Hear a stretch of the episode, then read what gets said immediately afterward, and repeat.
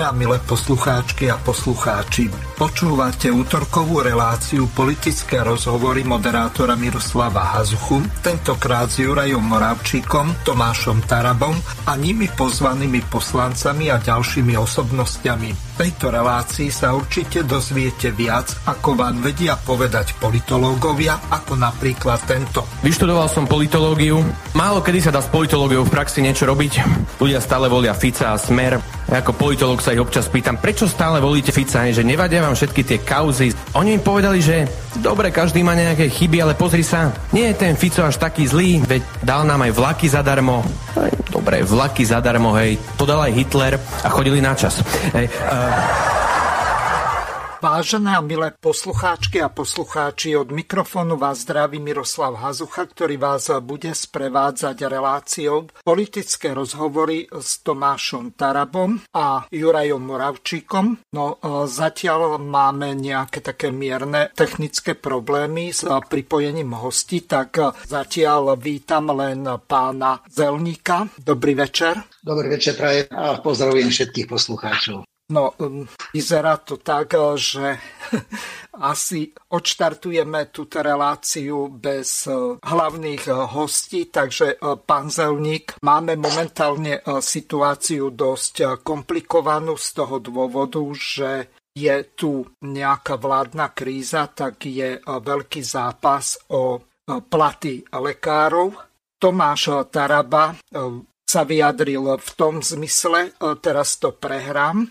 si vydobili plat 2,5 násobku priemernej mzdy. Čo teraz? Učitelia majú plné právo sa teraz ozvať a povedať, že skôr ako sa stali lekármi. Ich to veď všetko naučili učitelia, takže bez učiteľov by vlastne neboli lekármi. Preto je logické, že učitelia si zrejme začnú pýtať viac, možno až trinásobok priemernej mzdy. Učili sa však nie pri sviečkach, ale pri elektrine. Tak tí, čo vyrábajú elektrinu, by mali mať plat 3,5 násobok priemernej mzdy. Ale na to, aby sa mohli všetci učiť, nemohli sme byť hladní. Preto dajme tým, čo nás chovajú 4 násobok priemernej mzdy. Byť najedený, ale žiť v kriminalite nie je žiadna výhra. Preto tí, čo strážia bezpečnosť, by asi mali mať 4,5 násobok priemernej mzdy. A všetkých treba stabilizovať v systéme, aby neodišli z roboty. Lekári majú dostať 30 tisíc, aby neodišli. Učiteľom dajme 40 tisíc eur, aby učili, lebo veď nebudeme v budúcnosti mať potom vyučených lekárov. Výrobcom elektriny dajme 50 tisíc, aby neskončili so svietením. Pekárom 60 tisíc, aby sme neboli hladní a neprestali piecť. Je jasné, že toto nie je dohoda, ktorá zažehnala nejaký konflikt. Toto je dohoda, ktorá konflikt otvorí naprieč celou spoločnosťou. Som zvedavý, ako sa k tomuto postaví parlament. Pretože otázka je, odkiaľ vziať na toto peniaze. No, e, mám tu pripravenú ešte e, ďalšiu takú celkom zaujímavú ukážku. Úplne iný pohľad na túto vec má Eduard Chmelár, ktorý povedal nasledovne. Výzva verejnosti, nerobte Matovičovi užitočných idiotov. Nech už máte na vrcholiaci spor lekárov s Igorom Matovičom akýkoľvek názor, nemali by ste pochybovať o tom, že zodpovednosť za to, kam sme sa dostali, nesie jednoznačne vláda, ktorá nemala dovoliť, aby to zašlo až sem. Požiadavky zdravotníkov ležali na stole minimálne rok a pol, no celé mesiace si ani minister financií, ani minister zdravotníctva, ani premiér nenašli na protestujúcich čas, ako by ich nebrali vážne a neverili, že svoje hrozby naplnia. V tejto kauze ma však najviac neprekvapil Igor Matovič jeho sklony k fabulácii a manipulácii až za hranicu zdravého rozumu musí za tie necelé tri roky poznať každý. Najviac ma znechutila časť verejnosti, ktorá sa nechala detinsky oklamať ministrom financií a na lekárov nemajú lepšieho slova ako vydierači, darmožráči a podobne a to som použil len tie slušnejšie. Preto budú moje dnešné slová adresované predovšetkým týmto zatrpknutým a sebestredným individuám. Poviem vám niečo, čo vám žiadny politik nepovie, lebo každý si vás len obchádza strachujúc sa o svoje hlasy. Ja sa však o vaše hlasy neuchádzam, takže mňa vydierať nemôžete. To, čo predvádzate, je jednoducho nechutné. Roky sa snažím vštepiť ľuďom jednu hlavnú zásadu. Ak sa chcete mať lepšie, buďte jednotní, navzájom sa podporujte a nezávite si. Ukazoval som vám to osobným príkladom. Verejne som podporoval všetky doterajšie sociálne protesty a štrajky. Stál som za štrajkujúcimi železničiarmi, za učiteľmi, za sestričkami, za zamestnancami Volkswagenu, za robotníkmi z podpolianských strojární, za šičkami z Vranova nad Topľou, za osamelými bojovníkmi za svoje práva, ako bola žeriavnička z US Steel či robotník z ružomberských papierní. Podporoval som všetky zápasy za lepšie pracovné podmienky. Pretože iba vzájomná solidarita nám pomôže nielen vydržať, ale predovšetkým dosiahnuť zlepšenie postavenia pracujúcich ľudí na Slovensku. Po rokoch tohto úsilia musím skonštatovať, že Slováci si závidia aj vodu v kolene a systémová solidarita je pre nich neznámy pojem, radšej sa dojmú pri okázalej charit typu modré z neba, pri ktorej si môžu poplakať a jasať nad štedrosťou pánov, ktorí rozhadzujú chudobe omrvinky a nechajú sa pritom oslávovať. Prezradím vám verejné tajomstvo. Lekári nemôžu za vaše pokašľané životy. Za tie si môžete sami, lebo ste nepoučiteľní, nekonečne hlúpi a nechávate sa opakovane klamať politikmi všetkých farieb. Aj raz ste sa nechali opiť rožkom, po koľký raz už a uverili ste klamstvám Igora Matoviča, že nenásytným lekárom ide len o nadštandardné platy. Pritom si každý z vás mohol prečítať ich memorandum a pochopiť, že žiadajú naozaj systémové zmeny v zdravotníctve v prospech vás i nás všetkých, v prospech pacientov. Vy ste si nevšimli, v akom havarínom stave sú nemocnice že im padajú stropy na hlavu, že nemajú dosť liekov, základnej techniky, bežných zariadení, že nemajú dosť personálu, že tí ľudia sú vyčerpaní a na dne síl. Nadávate na lekárov a na sestričky, ako by oni mohli za to, že ich je málo, že im chýba základné vybavenie, že rozpis ich služieb dávno porušuje všetky interné predpisy i zákony tohto štátu. Dali by ste sa operovať vyčerpaným chirurgom po 30 hodinovej službe.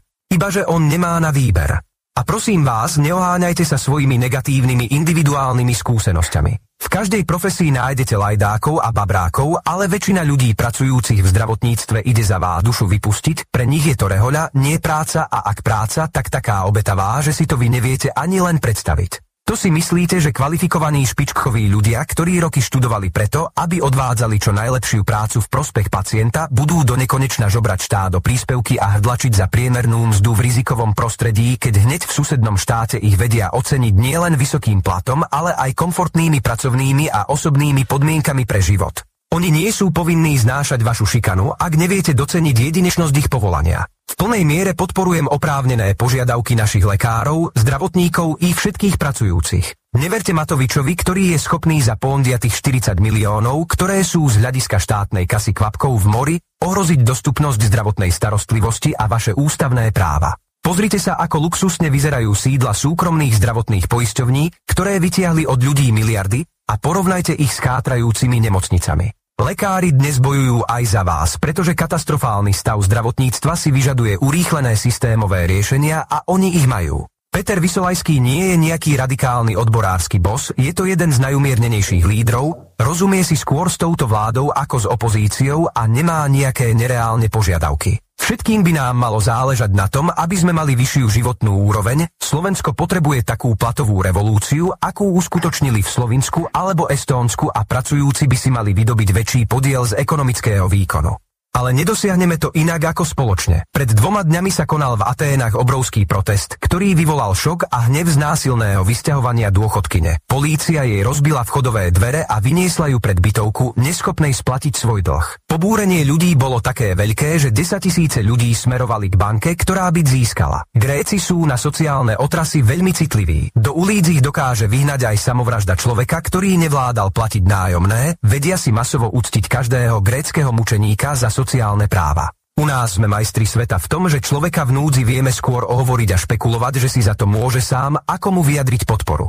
Dnes je našou prvoradou povinnosťou zabrániť núdzovému stavu v zdravotníctve. Hnev na lekárov je hnev orientovaný nesprávnym smerom. Oni na tento neudržateľný stav upozorňujú už dlho a nemajú inú voľbu. Tak nerobte Matovičovi užitočných idiotov a podporte ich požiadavky. Oni dnes naozaj bojujú za vás a prirodzene aj za svoje právo mať adekvátne pracovné podmienky. Ich úspech môže inšpirovať ostatných, aby sme nemali iba európske ceny, ale aj európske platy.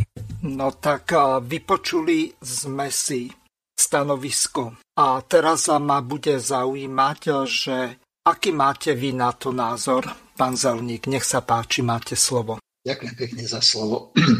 To, aby sme pochopili, prečo je takýto stav v zdravotníctve, musíme ísť od niekde od tých rokov 94, 95.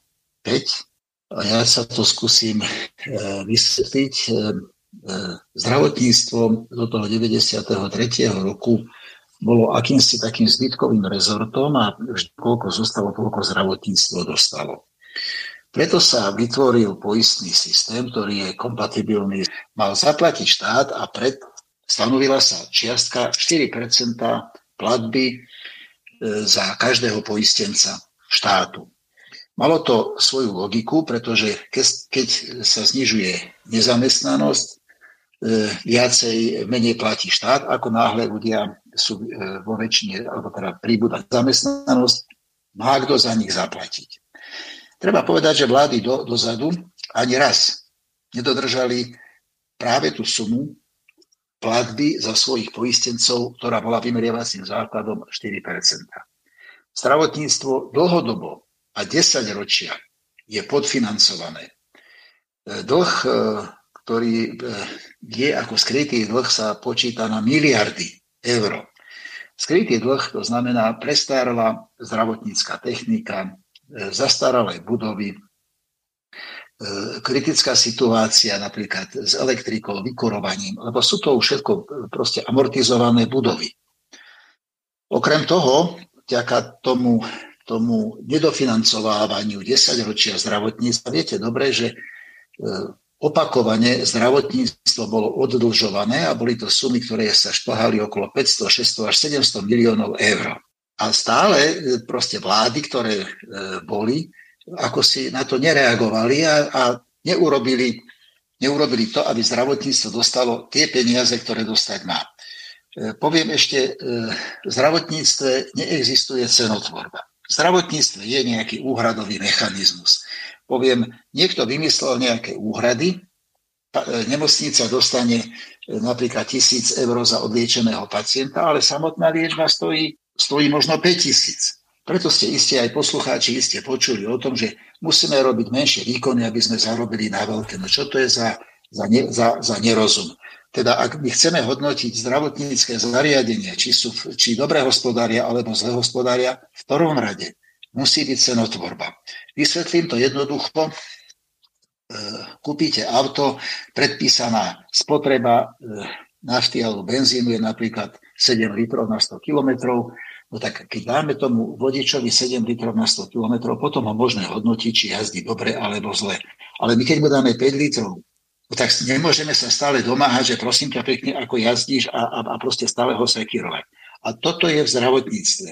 Proste do, e, nedostávajú zdravotnícke zariadenie a to je jedno, či sú to v ambulanciách alebo v nemocniciach to, čo ich stojí diagnostika a liečba pacientov. Prístrojová technika je veľmi drahá. Mnohí sa pýtajú, prosím vás, kam tie peniaze idú? To je čierna diera. No nie je to pravda. Ja keď som začínal a bol som zastupovať na obvode, mal som k dispozícii tlakomer, fonendoskop a teplomer. To bolo celé moje vybavenie. Chvala Bohu, že prišli sonografie, prišli CT prístroje, prišli magnetické rezonancie, prišli nové inovatívne lieky. Samozrejme, že toto všetko E, sú obrovské peniaze, ktoré to stojí. Jedno MR stojí milión, jedno CT stojí 600, 800 milión, závisí samozrejme, že aké je kvality sonografické prístroje, takisto závisí, aké, aké sú kvality od 40 do 80 a viac tisíc. Čiže samozrejme, že to vyšetrenie, ktoré sa na tomto prístroje robí, robí tak musí, mať, musí byť adekvátne zohľadnené vo financiách. E, kúpili sme DRG systém, ktorý už 10 rokov stále teda skúmame a, a stále robíme nejaké, e, poviem, prepočty a analýzy a, a plníme. Viete, to je hamba. Tak e, preboha, cena energie, cena špeciálneho zdravotného materiálu a ostatných vecí okrem ľudskej práce je porovnateľná so zahraničím. Predtým, keď ešte boli e, e, konverzibilný kurz slovenská koruna a, a euro alebo, alebo marka, ešte predtým tak mohli niekto špekulovať, že dneska máme euro. Čiže stačilo urobiť nejaké koeficienty na prepočet, koľko to je u nás a koľko to je v zahraničí a urobiť celé DRG mohlo byť spustené. Čiže toto je hlavný problém, prečo aj lekári odchádzajú z nemocníc, pretože podmienky, v ktorých sa pracuje, sú veľmi zlé. Viete, aká to je trauma, keď, keď viete, čo by pacient mohol dostať a čo by mal dostať a vy mu to neviete poskytnúť, pretože jednoducho to nie je. Ľudia čakajú na niektoré vyšetrenia pol roka toto, takýto stav nebol nikdy v zdravotníctve dozadu, aby pacient chodil, prosil, e, dožadoval sa a nakoniec povedia, viete čo, o 3 mesiace, o 4 mesiace, o pol roka. Chýbajú nám ľudia v ambulanciách. 12 tisíc lekárov pracuje v ambulantnom sektore a a poskytuje zhruba okolo 60% zdravotnej starostlivosti. 40 z toho lekárov je už v dôchodkovom veku. Ja ešte, keď som pracoval na ministerstve ako štátny tajomník, a to bolo v rokoch 97, sme vtedy pripravili, hoci lekárov vtedy bolo dosť zdravotných sestier, tak sme pripravili materiál, ktorý sa volal Dlhodobá stratégia stabilizácie zdravotníckých pracovníkov. Už vtedy sme mysleli na to, že treba myslieť na generačnú odmenu. Pripravovali sme sa na vstup do Európskej únie a rátali sme s tým, že samozrejme je prirodzené, že ten pohyb pracovnej síly aj v zdravotníctve nastane. Bohužiaľ, ľudia sa potom rozhodli, ako sa rozhodli, lebo teda trh všetko vyrieši a prestali sme e, plánovať. No a dneska pamätáme si ten, ten pamätný e, výrok e, jedného predstaviteľa, ktorý povedal, že keď nám budú chýbať lekári, tak prídu z Rumunska alebo z Ukrajiny. No, ja si myslím, že musíme stavať na našich ľudí a musíme im pripraviť podmienky, aby tu chceli pracovať a aby, aby tu zostali. Čiže to je, to je situácia, no a ešte na záver teda poviem, bohužiaľ stalo sa dokonca aj to, že zmenil sa vymeriavací základ, ktorý proste bol vypustený zo zákona. A teraz ministerstvo financií, miesto toho, aby platila, platilo za poistencov štátu, tak ako kedysi bolo, že platí 4% vymeriavacieho základu, no tak teraz platí jednou sumou. A e, v dobe, kedy napríklad sa zvyšuje nezamestnanosť, za týchto ľudí už nikto neplatí. Len pre porovnanie, na Slovensku za jedného poistenca štátu štát zaplatí 30 eur, v Čechách zaplatí 70 eur. Samozrejme, že tie, že tie peniaze potom niekde chýbajú. Raz som bol v jednej debate a pýtali sa ma, že čo si myslím, či peniazy je dosť alebo málo. Povedal som, že tí, čo hovoria, že peniazy v zdravotníctve je dosť, majú pravdu. A aj tí, čo tvrdia, že peňazí je málo, majú tiež pravdu. Pozerali sa na mňa chvíľu, že asi som neporozumel otázke, ale pokračoval som, že to bola veľmi zle položená otázka. Tu nie je, že koľko peňazí potrebujeme. Tu si treba povedať, aké zdravotníctvo chceme mať. Chceme ho mať na úrovni Turecka alebo Indie, potom iste peňazí je dosť. Ale ak ho chceme mať aspoň na úrovni Českej republiky, s ktorými sa porovnať môžeme, tak treba povedať zodpovedne, že pre, slovenské zdravot, pre české zdravotníctvo oproti slovenskému na počet obyvateľov pre budúci rok má asi o 3 miliardy eur viac ako slovenské zdravotníctvo. Čiže toto vysvetľuje asi, asi situáciu v zdravotníctve, aká je. A je mi ľúto, že súčasná vláda sa zaviazala pred voľbami, a všetky politické strany, Saska vydávala vtedy, neviem, či 140 strán, mala publikáciu, aké urobí teraz zmeny v zdravotníctve, je najhorší rozpočet za všetky vlády, aké doteraz tu boli. Treba povedať, že oproti minulému roku sa zvýšil aj to iba samozrejme na papieri, pretože ráta sa so zväčším výberom od e, zamestnávateľa a od zamestnanca o 130 miliónov eur. Už tak mi povedzte, ak, je, ak nemocnice majú dlh väčší ako jedna miliarda, čo majú nezaplatené e, faktúry, zdravotné poisťovne sú v dlhoch, je inflácia, ktorá je ohlásená okolo 14% a my máme v rozpočte pre budúci rok o 130 miliónov viac ako v roku 2022. Niekto si naozaj myslí, že to zdravotníctvo môže prežiť no nemôže prežiť a ten systém musí skolabovať. Teda e, výška platov je iba jedna časť z toho celého a to, že sa vláda dohodla s Lekárským odborovým zväzom, to je iba, iba čiastočné riešenie niečoho, že momentálne lekári neodídu, ale pri tých obrovských dlhoch, ktoré sú tu, stane sa jedna vec. Dodávateľia prestanú dodávať lieky a špeciálny zdravotný materiál. Môžem vám povedať, že už teraz nám chodia faktúry, kde je napísané dole, dodáme tovar až po uhradení faktúry. Už ak majú nezaplatenú miliardu, tak kto bude dodávať tým nemocniciam a zdravotníckým zariadeniam nejaký tovar? Teda treba sa prichystať, že ak Národná rada naozaj neurobí zásadné zmeny v štátnom rozpočte a nedofinancuje zdravotníctvo, tak zdravotníctvo ako také skolabuje. Bude to hamba. Mm-hmm. Tejto vlády samozrejme. No teraz e, privítam e, našich e, hostí. Zdravím pána Juraja Moravčika. Pekne vás, pekne vás pozdravujem, pozdravujem poslucháčov Slobodného vysielača. Dobrý večer. A takisto aj pána Chovana. Dobrý večer. Dobre, takže hosti máme pripojených.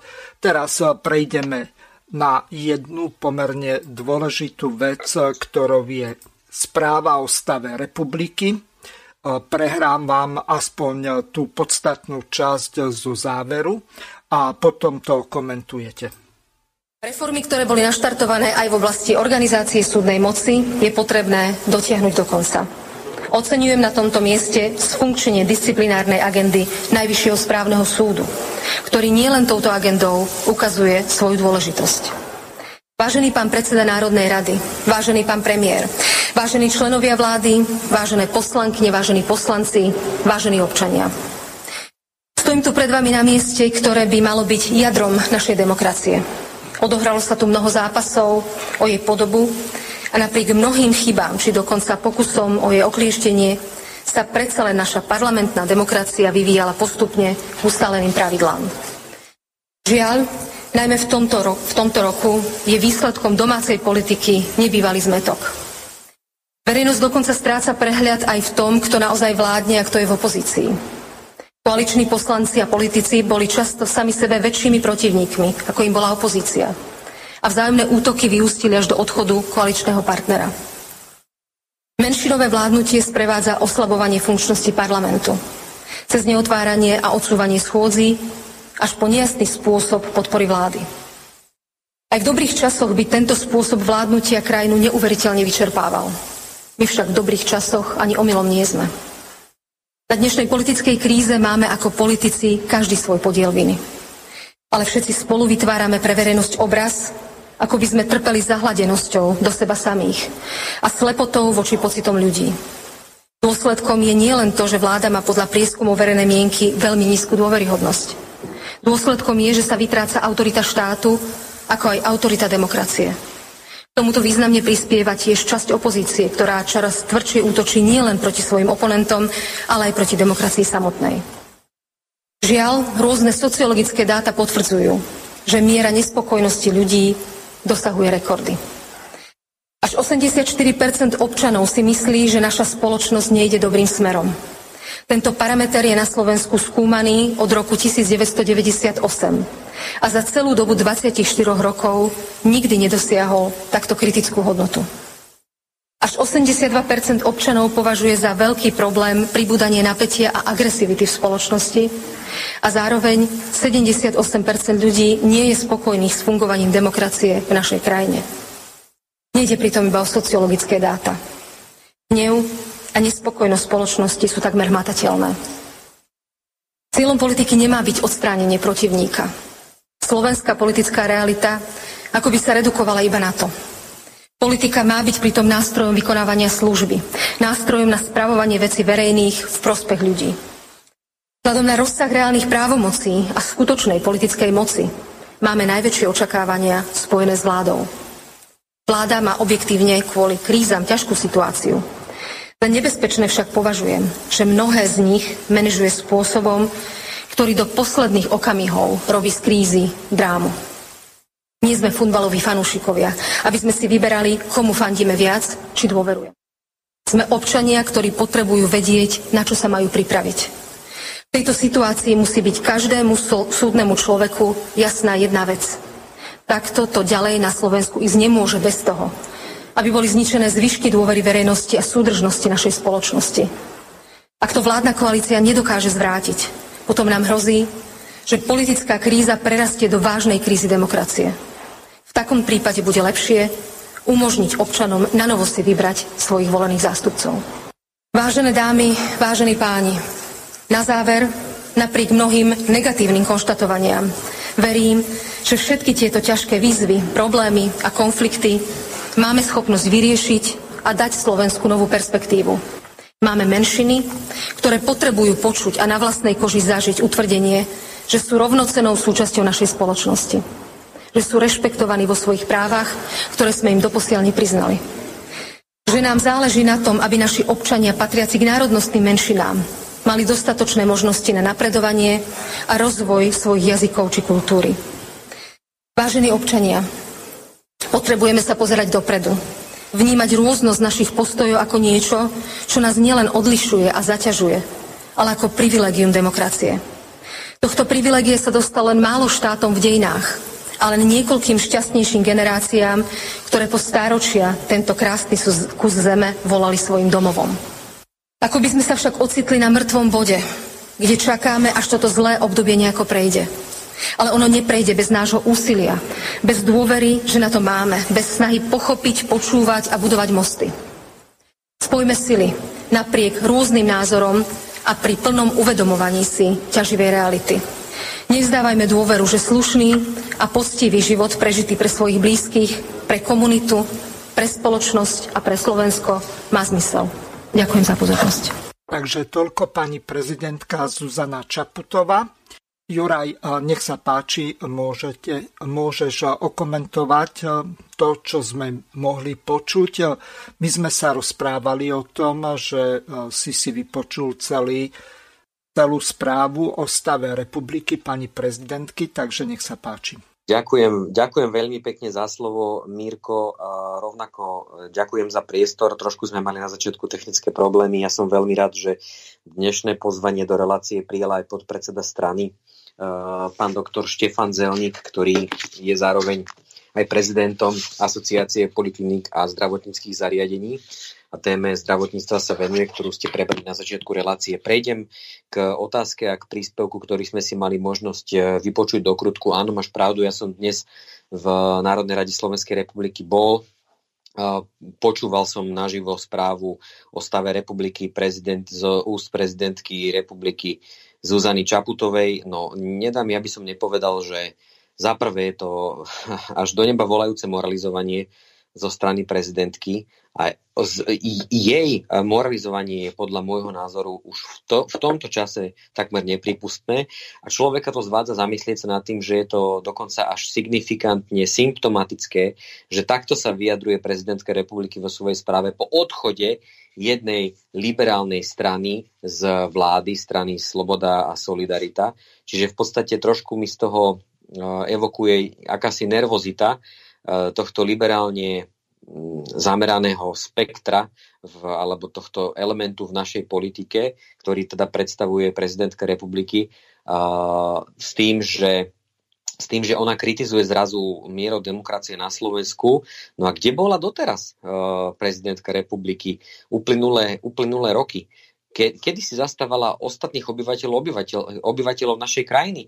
Veď uh, netreba zabúdať na to, akým spôsobom polarizovala sa, podielala na polarizovaní spoločnosti ako takej počas uh, pandémie covidu, akým spôsobom tu rozprávala o tom, že vakcína je sloboda, toto bolo asi najväčšie zlyhanie súvisí to samozrejme aj so zdravotníctvom, akým spôsobom tu v podstate sa podielala na, na rozbíjaní vzťahov rodinných väzieb, e, priateľstiev, kamarátstiev, keď sa ako hlava štátu podujala na to, aby, nebola, aby, aby bola nestranná, aby dala priestor hovoriť naozaj odborníkom, ale zvádzalo ju v podstate vlna to, tejto Hegerovej vlády, na ktorej sa ona podielala. A teraz, keď odišla strana, liberálna strana z vlády, tak zrazu kritizuje všetko a hovorí už o, vo svojom prejave o tom, že je čas, alebo možno príde čas na to, aby si ľudia v predčasných voľbách alebo v predčasnom plebiscite vybrali na novo svojich volených zástupcov. To hovorí ona, ktorá tu torpedovala uh, iniciatívy za referendum petície 600 tisíc občanov, ktorú podpis, ktorí, ktorí to tu podpísali, to hovorí ona, to naozaj ona si myslí, že má právo moralizovať. To sa len pýtam také rečnícke otázky. Ona si myslí naozaj, naozaj, že má právo moralizovať vo svojej správe o tom, keď tu, keď tu naozaj iniciatívy, tu, tu nežije len, len liberálne zamerané uh, voličstvo, tu, tu sú ľudia, ktorí sú národne zmýšľajúci, konzervatívne zmýšľajúci, a ja cítim to, že napríklad aj teraz trošku odbočím aj po týchto po posledných spojených voľbách, kedy život národná strana v podstate získala zo svojich 200 kandidátov 42 poslancov obecných zastupiteľstiev a 5 starostov obcí, tak e, myslím si, že táto nervozita liberálne, progresívneho liberálneho spektra sa zvyšuje. A ja už cítim z vyjadrení pani prezidentky, ako keby sa pripravovala už nejaká kampaň, či už na nejaké, ja neviem, možno ona vie viacej prezidentka na nejaké predčasné voľby alebo na už voľby, ktoré sa blížia, že tu vytvára priestor na nejaké progresívno-liberálne uh, artikulácie alebo nejaké takéto komunikácie v súvislosti s menšinami, veď uh, priestor na rozvoj menšiny na Slovensku majú a e, naozaj zostane prosím pri zdravom rozume a pri normálnosti. Takže mne to príde už ako v podstate začiatok nejakého ideologického boja liberalizmu a konzervativizmu, ktorý započala už dnes prezidentka republiky. Hm? Neviem, do akej miery nás počul pán Chovan. Vy ste počuli prejav prezidentky v Slovenskej národnej rade? Nie, bohužiaľ nie. Aj teraz len čas, mal som doteraz problémy so spojením. Teraz už dúfam, chvála Bohu, že to bude v poriadku. Počul som len e, závery toho, čo Juraj teraz vravel. Mm-hmm. Dobre, e, dám slovo aj pánovi Zelníkovi. Neviem, či ste vy správu o stave ano. republiky. Tak e, nech sa páči, môžete Počul, sa... Áno. Môžete no, sa vyjadriť. Ja musím povedať... Áno, ďakujem pekne. Ja som prekvapený z pani prezidentky, pretože ja mám úctu voči e, samozrejme funkcii, ale toto, čo dorába pani prezidentka, je to pre mňa veľkým sklamaním, pretože keby tu nežila na Slovensku, tak e, možno, že by tie jej také moralizovanie e, všeobecné by možno bolo fajn, ale ona nemá absolútne právo kohokoľvek moralizovať, pretože ona je spolu zodpovedná za tento stav, aký je. Už dávno mohla zasiahnuť a zavolať si na koberece ľudí od začiatku, keď e, vznikali proste problémy vo vláde, už len vôbec s vymenovaním vlády ľudí, ktorí sa absolútne do svojich rezortov nevyznajú. Prepáčte, je to hamba, aby kaderník robil ministra školstva a tak ďalej. Ľudia, ktorí bez akejkoľvek skúsenosti, to ju nenapadlo, pozrieť si prosím vás pekne kurikulum vy, keď chcete niečo riadiť, keď ste to v živote nerobili.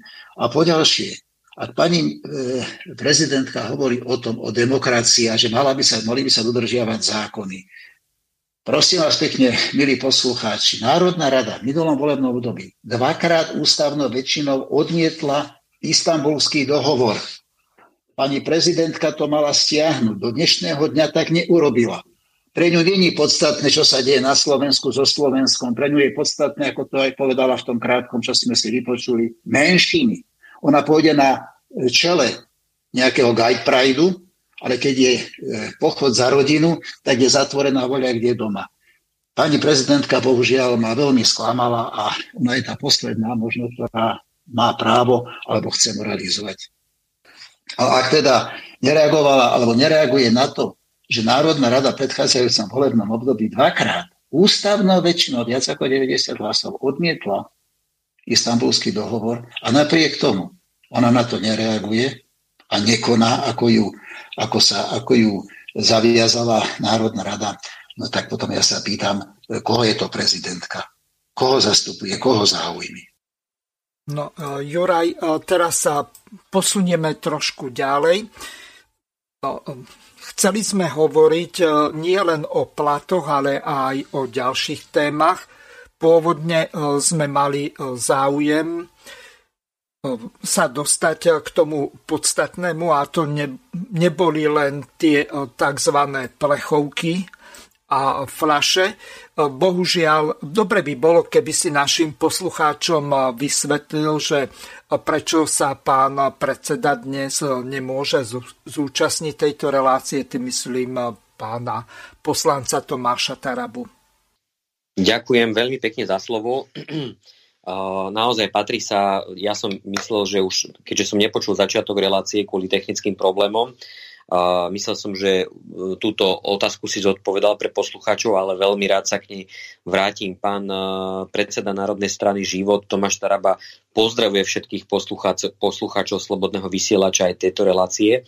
Naozaj mal sa dnes zúčastniť, pripravoval sa e, pripravoval si svoj pracovný program tak, aby sa mohol zúčastniť naživo vysielania tejto politickej diskusnej relácie.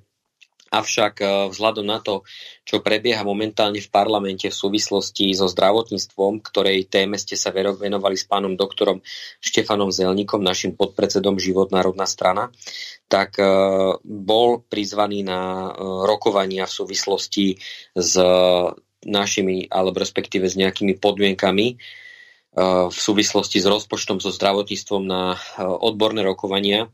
E, preto sa nemôže zúčastňovať, ktoré vlastne kolidujú. Dozvedel sa to na poslednú chvíľu a kolidujú s touto reláciou.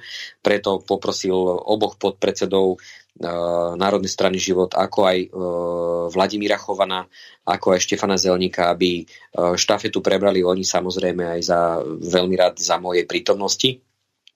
V súvislosti s témou, ktorú, sme, ktorú chcel pán predseda komunikovať v rámci tejto politickej diskusnej relácie sú ten zálohovací systém, plechovkový zálohovací systém, systém, ktorý v podstate pripravil rezort ministra Budaja.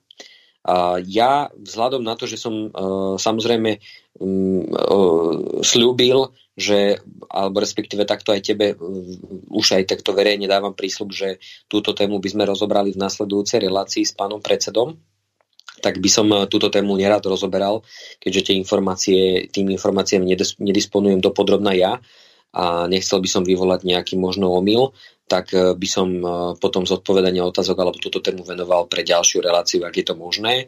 Mirko, a s tým, že by pán predseda sa venoval tejto téme, tomuto zálohovaciemu systému, ktorý možno naozaj vzbudzuje rôzne rozporúplné, rozporúplné otázniky, prečo nejaké občianske združenie, preč alebo neziskovka, prečo e, tento fond, ktorý v podstate vyberá prostriedky, zjednodušene povedané, za tie plechovky, prečo to není v rukách štátu, ktorý by tým mohol napríklad disponovať a, a sanovať rôzne medzery v štátnom rozpočte, prečo to patrí nejakej súkromnej neziskovke alebo občianskému združeniu.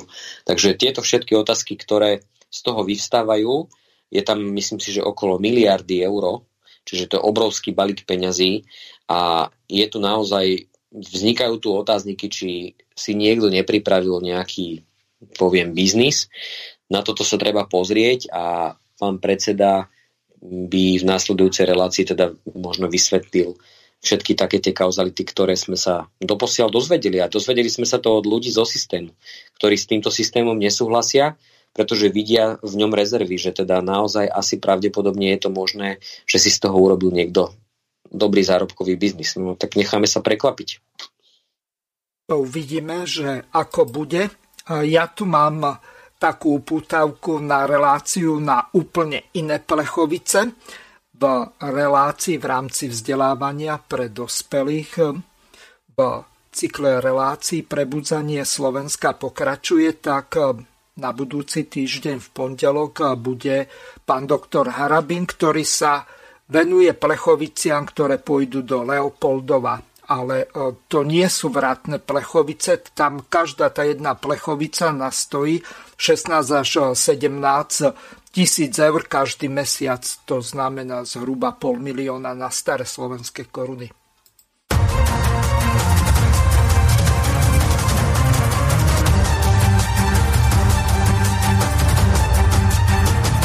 Sudca okresného súdu vo zvolenie, ktorý odmietal nosiť počas pandémie respirátor, dostal finančný postih. Rozhodol najvyšší správny súd. Rozsudok ešte nie je právoplatný. Lechovice, chodete do Leopoldova!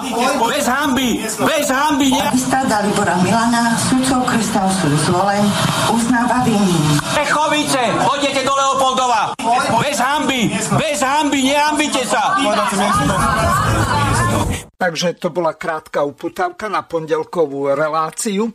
A teraz e, by sme sa s pánom Chovanom mohli dostať k tomu, čo sa vlastne deje v našich obchodoch. Vidíme, že potraviny nám drasticky zdraželi a je to z mesiaca na mesiac čoraz vyššie a vyššie. Takže e, pán Chova, nech sa páči, máte slovo, môžete sa vyjadriť k tomu ako odborník na potravinovú bezpečnosť a takisto do určitej miery aj na cenovú politiku, minimálne tých e, predajcov a výrobcov, ktorí sú zo Slovenska. Nech sa páči, máte slovo. ďakujem pekne za slovo. Bohužiaľ, teda sme v tomto období, tieto posledné dva roky, svetkami veľmi dramatického nárastu cien potravín.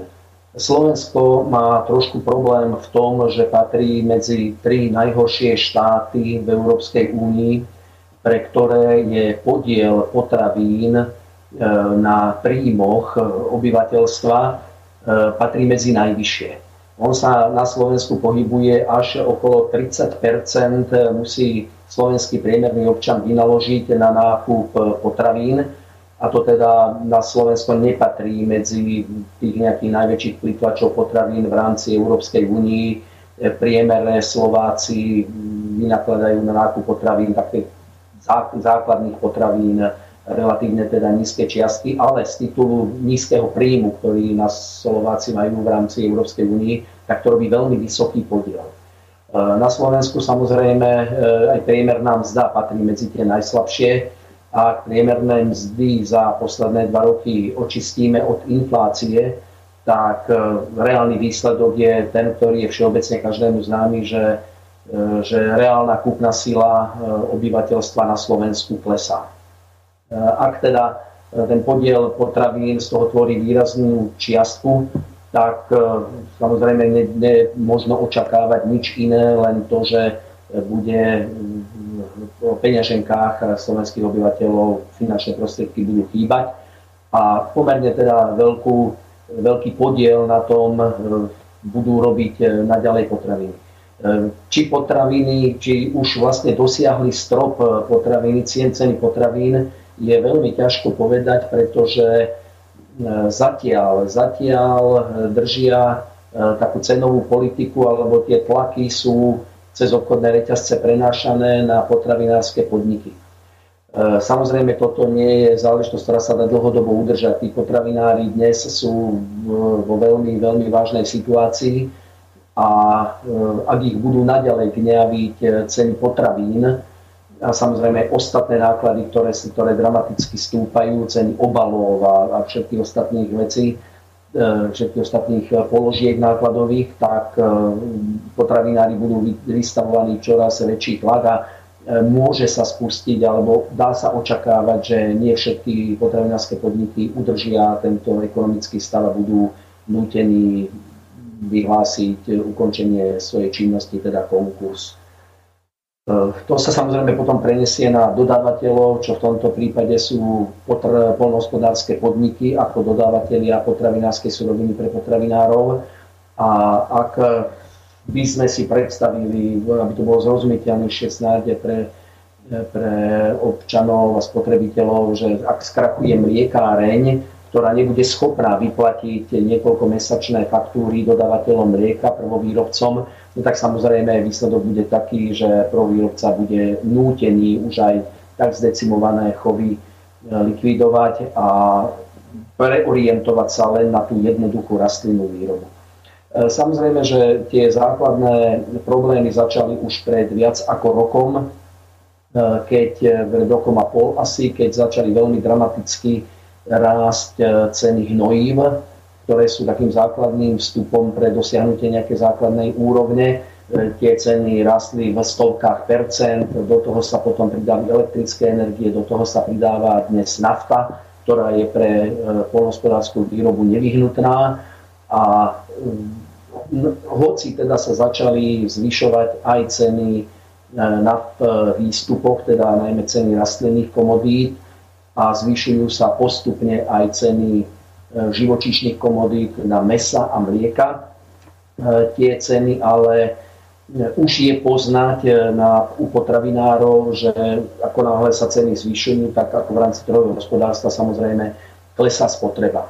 Dnes už všetky potravinárske podniky hlásia, a nie len na Slovensku, ale to je, to je situácia v rámci celej Európy, prepad e, výroby o minimálne 20% čiže je to 20% a viac. Už to cítiť na naplňaní sa skladov a napriek tomu, že teda ešte tá špirála ťahá ceny hore, dá sa očakávať, že znižovanie spotreby v rámci celej Európy, pretože Slovensko so svojimi 0,4 6,7% polnospodárskej produkcie v rámci Európskej únie je absolútne zanedbateľným e, partnerom pre obchodné systémy európske, tak dá sa očakávať, že sa prenesú tieto dodávateľské problémy alebo odbytové problémy sa prenesú na dodávateľov a stane sa veľmi pravdepodobne, že to budú v nasledujúcom pol roku budú slovenskí potravinári mať veľmi, veľmi ťažké obdobie. E, aby sa to dalo riešiť, je, sa očakáva to, že vláda sa konečne postaví čelom k tým problémom s energiami, ktoré sú.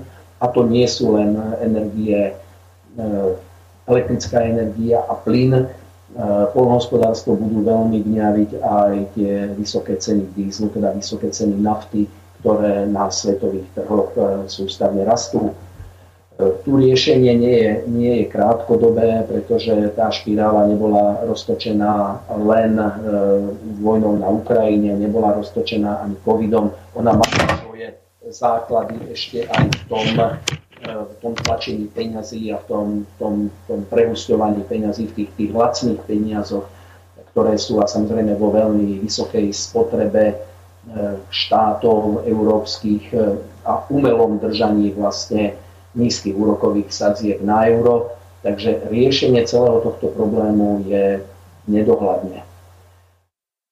Čo to bude znamenať pre slovenský sektor v tom v nasledujúcom období? Bohužiaľ nedá sa nič iné predpokladať len ďalšie znižovanie potravinovej sebestačnosti, ktorá už teraz je, je pod 40% a, a, a vzhľadom na to, že už teraz signalizujú mnohí chovatelia, že zatvoria, e, zatvoria svoje choby, jednoducho ich neudržia. E, tam sa samozrejme v časti podpísalo tento rok aj sucho veľké, ktoré bolo síce rezort pôdohospodárstva urobil nejaké, nejaké odškodnenia, ale to odškodnenie bolo tak veľmi paušalizované alebo tak spriemerované na, na okresy, že najmä u tých najväčších okresov a tých najprodukčnejších okresov, ako boli napríklad, ako sa napríklad Komárno, Nové zámky, Levice, e, to znamená tie, tie pôvodné veľké okresy, ktoré boli, tam sú tak obrovské e, rozdiely medzi, lokálne rozdiely medzi jednotlivými podnikmi, medzi jednotlivými dedinami,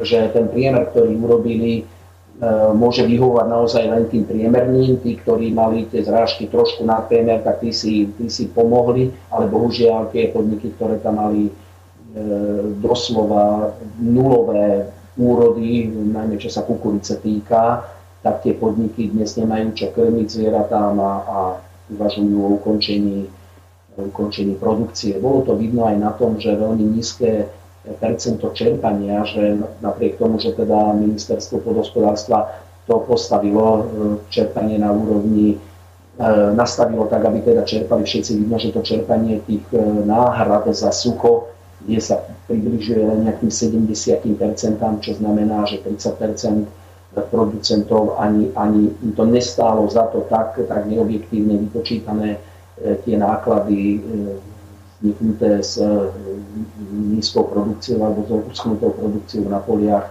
že im to nestálo za to, aby vôbec, eh, vôbec čerpali a už vôbec nie, aby sa mohli zaviazať pri, takomto, pri takejto nízkej pomoci, aby sa mohli zaviazať k tomu, že udržia celý rok tie ďalšie stavy, pretože im fyzicky nemajú čo dať krmiť, eh, peniazy dostali málo, teraz zoberte na seba to riziko, že sa ešte zaviažete, keď jedine takým možným spôsobom je si pomôcť a udržať e, firmu v chode, je odpredať e, zvieratá.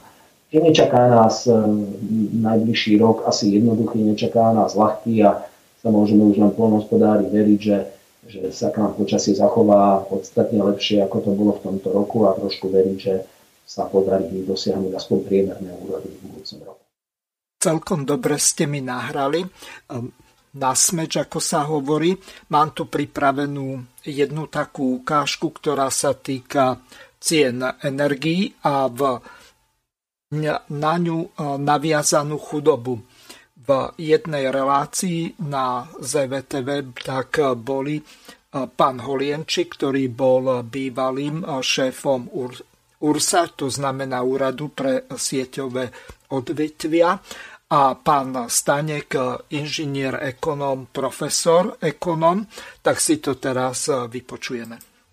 Predstavte si, že by ste ostali bez elektriny niekoľko hodín alebo dokonca dní. Dnešná doba je dobou veľmi zvláštnou. Je dobou doslova tehotnou problémami. Diskutujeme o vojne na Ukrajine, hovoríme o geopolitických zmenách na planete, hovoríme o tom, čo sa deje vo finančnom a inom sektore. Ale v rámci toho kľúčovou témou je nepochybne otázka energetiky. Či už elektrické energie alebo zemného plynu. A povedzme si otvorene, že toto dopadá nielen na vlády, obyvateľov, ale aj podnikateľský sektor a v podstate na celú našu spoločnosť. Ak vezmeme do úvahy, ako je dnešná spoločnosť stále viac a viac závislá na elektrickej energii, je zrejme, že dopady z vysokých cien energií budú znamenať zásadnú zmenu fungovania spoločnosti okolo nás. A práve preto sme sa rozhodli urobiť e, s pánom Holienčíkom diskuziu na téma, čo je príčinami rastu cien energií, elektrickej energie plynu, aké systémové dôsledky to môže mať, aký geopolitický a globálny rámec to má a čo môžeme očakávať v najbližšej budúcnosti. A preto dovolte, aby sme prešli in media res. Pán Olienčík, nech sa páči. Čo takto elektrická energia? Dobrý deň, Prajer. Sme svedkami, tak ako ste začali nám odpovedali, veľmi zvláštnej, alebo žijeme veľmi zvláštnu dobu. Sme svedkami bezradnosti Európskej únie pri tom, ako sa vysporiadať s cenami elektriny, s cenami zemného plynu. Sme svedkami nekoncepčných riešení, sme svedkami absolútneho chaosu, ktorý nemá v dejinách období.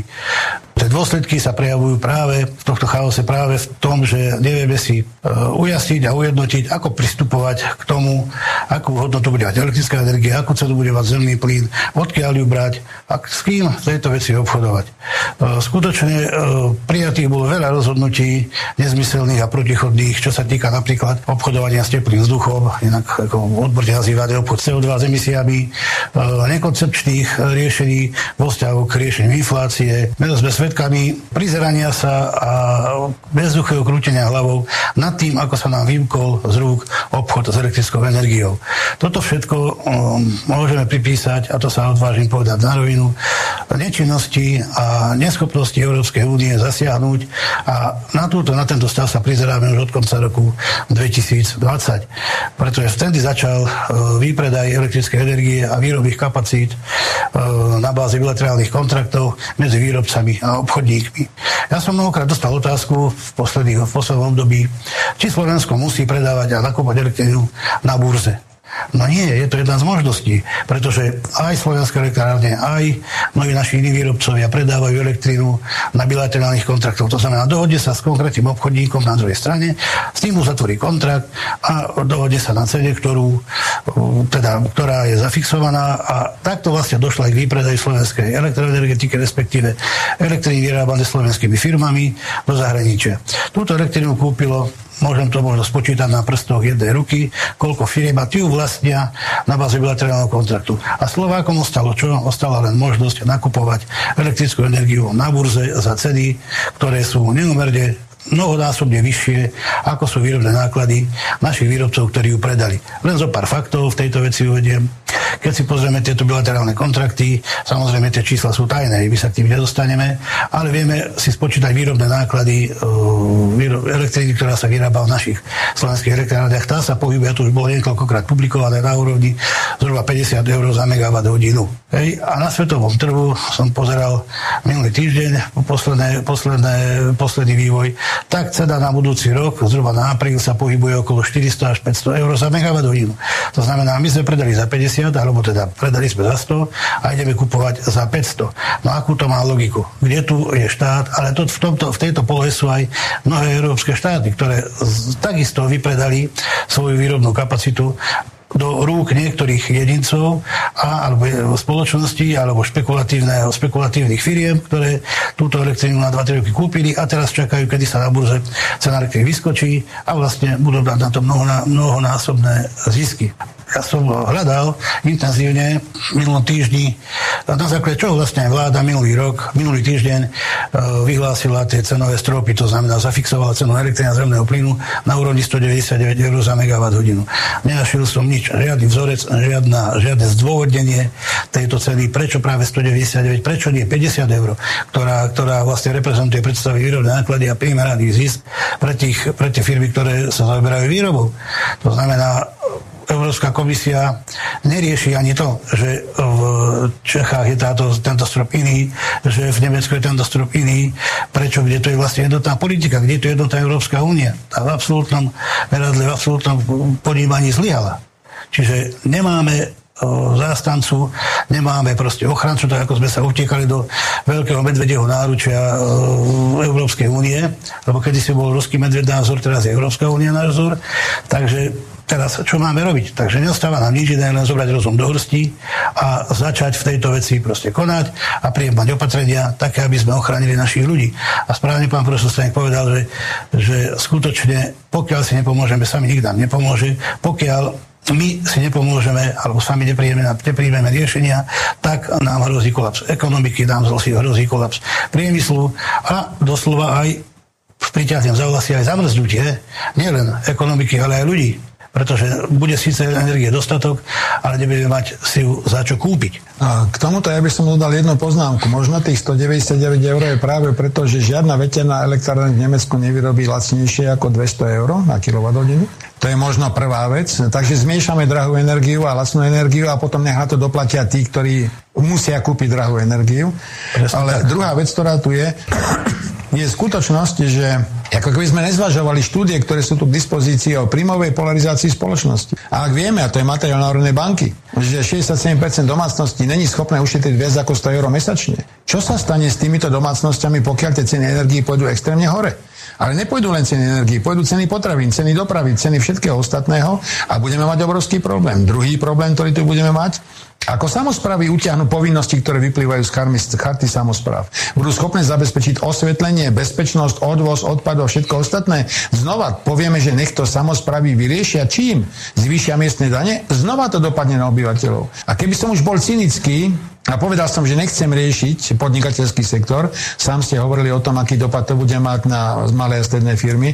Tak je to kľúčová otázka. Čo sa stane so spotrebiteľským dopytom, pokiaľ väčšina obyvateľstva bude platiť extrémne drahé energie? Nevznikne situácia, v ktorej ľudia prejdú na tzv. nákup záchovných tovarov, to znamená základné potraviny, kúrenie, bývanie a nič iného nebude. Čo potom bude? Vážené a milé poslucháčky a poslucháči, počúvate reláciu politické rozhovory s Jurajom Moravčikom a jeho hostiami. Bohužiaľ, nebudete sa môcť e, dovolať e, do relácie, pretože obidva telefónne vstupy využívam pre hosti, lebo mali sme e, technické problémy tak ospravedňujem sa, budeme môcť reagovať až na vaše e-mailové otázky, tak týmto pádom sa ospravedňujem takisto aj za výpadky, ktoré neboli spôsobené u mňa ako v štúdiu Banska Bystrica Juch, okrem toho samotného úvodu. A celá relácia na komplet bude zaznamenaná a budete si ju môcť kompletnú vypočuť z archívu. Takže Juraj, ako sa ty dívaš na to, čo sa deje momentálne s cenami energií a má toto vôbec nejaký koniec? Lebo videli sme, že je tu snaha o zastropovanie energií, lenže ten strop je tak vysoko nastavený, že to jednoducho slabšie finančné skupiny obyvateľov e, jednoducho neutiahnu. Čo mieni s týmto táto vláda robiť? Čo s tým mienia robiť poslanci v Národnej rade? A je vôbec nejaké svetielko na konci tunela? Pozdravujem všetkých poslucháčov Slobodného vysielača, aj tí, ktorí, e, práve som dostal správu, tí, ktorí sa pripojili aj teraz Ďakujem veľmi pekne, Mirko, za otázku aj za dokrutku, ktorú si eh, nám prehral. No je tu rozbehnutá špirála.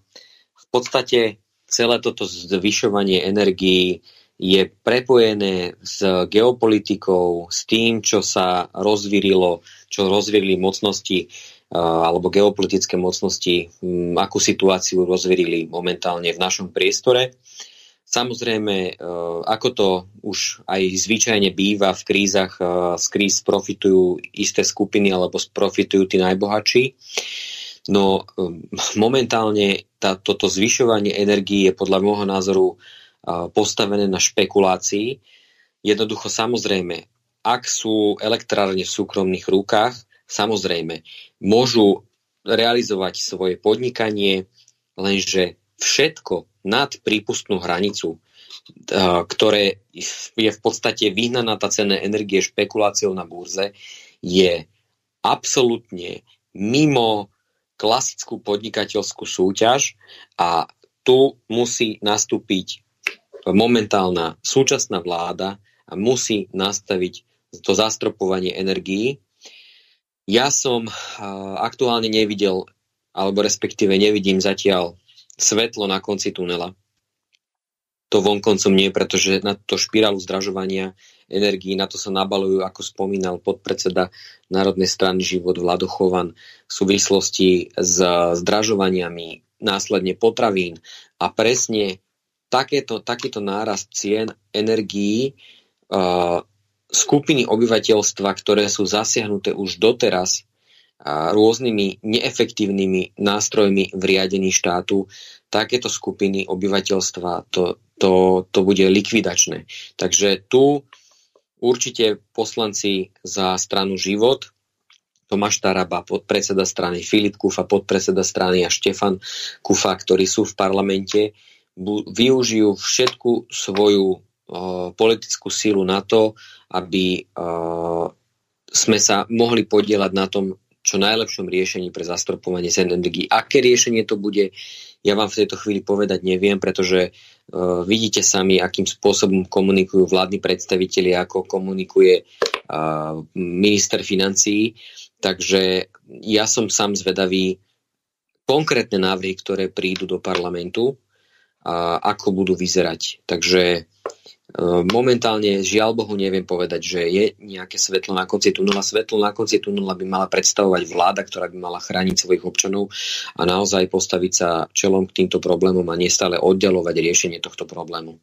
Tak ako to robila so zdravotníkmi napríklad, respektíve s celým zdravotným systémom, s tým nastavením, ktoré tu je, o ktorom hovoril pán doktor Štefan Zelník, pretože to je nesystémové riešenie, čo sa momentálne deje.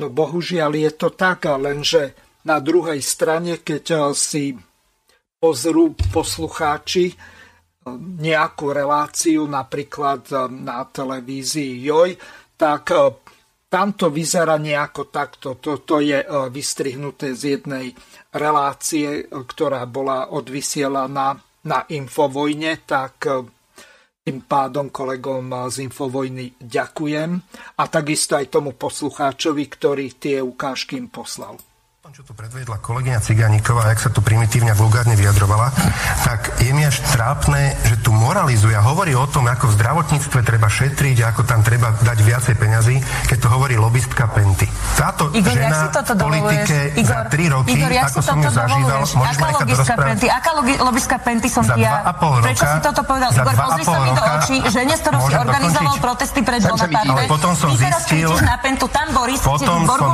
zistil, Borgulovom hoteli, stretáva s Haščakom a ja som lobistka, lebo ti chcem zabraniť rozhadzovať peniaze ľudí na túto štátnu poisťovňu, ktorá má teraz minus 2 Matovič, aké máte na to dôkazy? Nehambíš sa, na mňa sa pozri a mne to povedz do očí. Ubožiak, ubožiak, čo mi povieš? Si lobistka Penty a v politike si za 2,5 Za toto, doteraz som ťa brala, doteraz som ťa brala jak blázna. A keď dojdeš na psychiatrické oddelenie a niekto za tebe, na teba začne vykrikovať, kývneš rukou. Za toto na teba podám trestné oznámenie. Pretože toto nemáš právo hovoriť. Bol Friedman, lobista Penty? Bol? Lebo hovoril to isté, čo ja. Ty si iba, vy ste iba modlitebný krúžok amatérov, ktorý nerozumie Dobre, tomu, že trh a konkurencia si dôležitý a ty si chudá.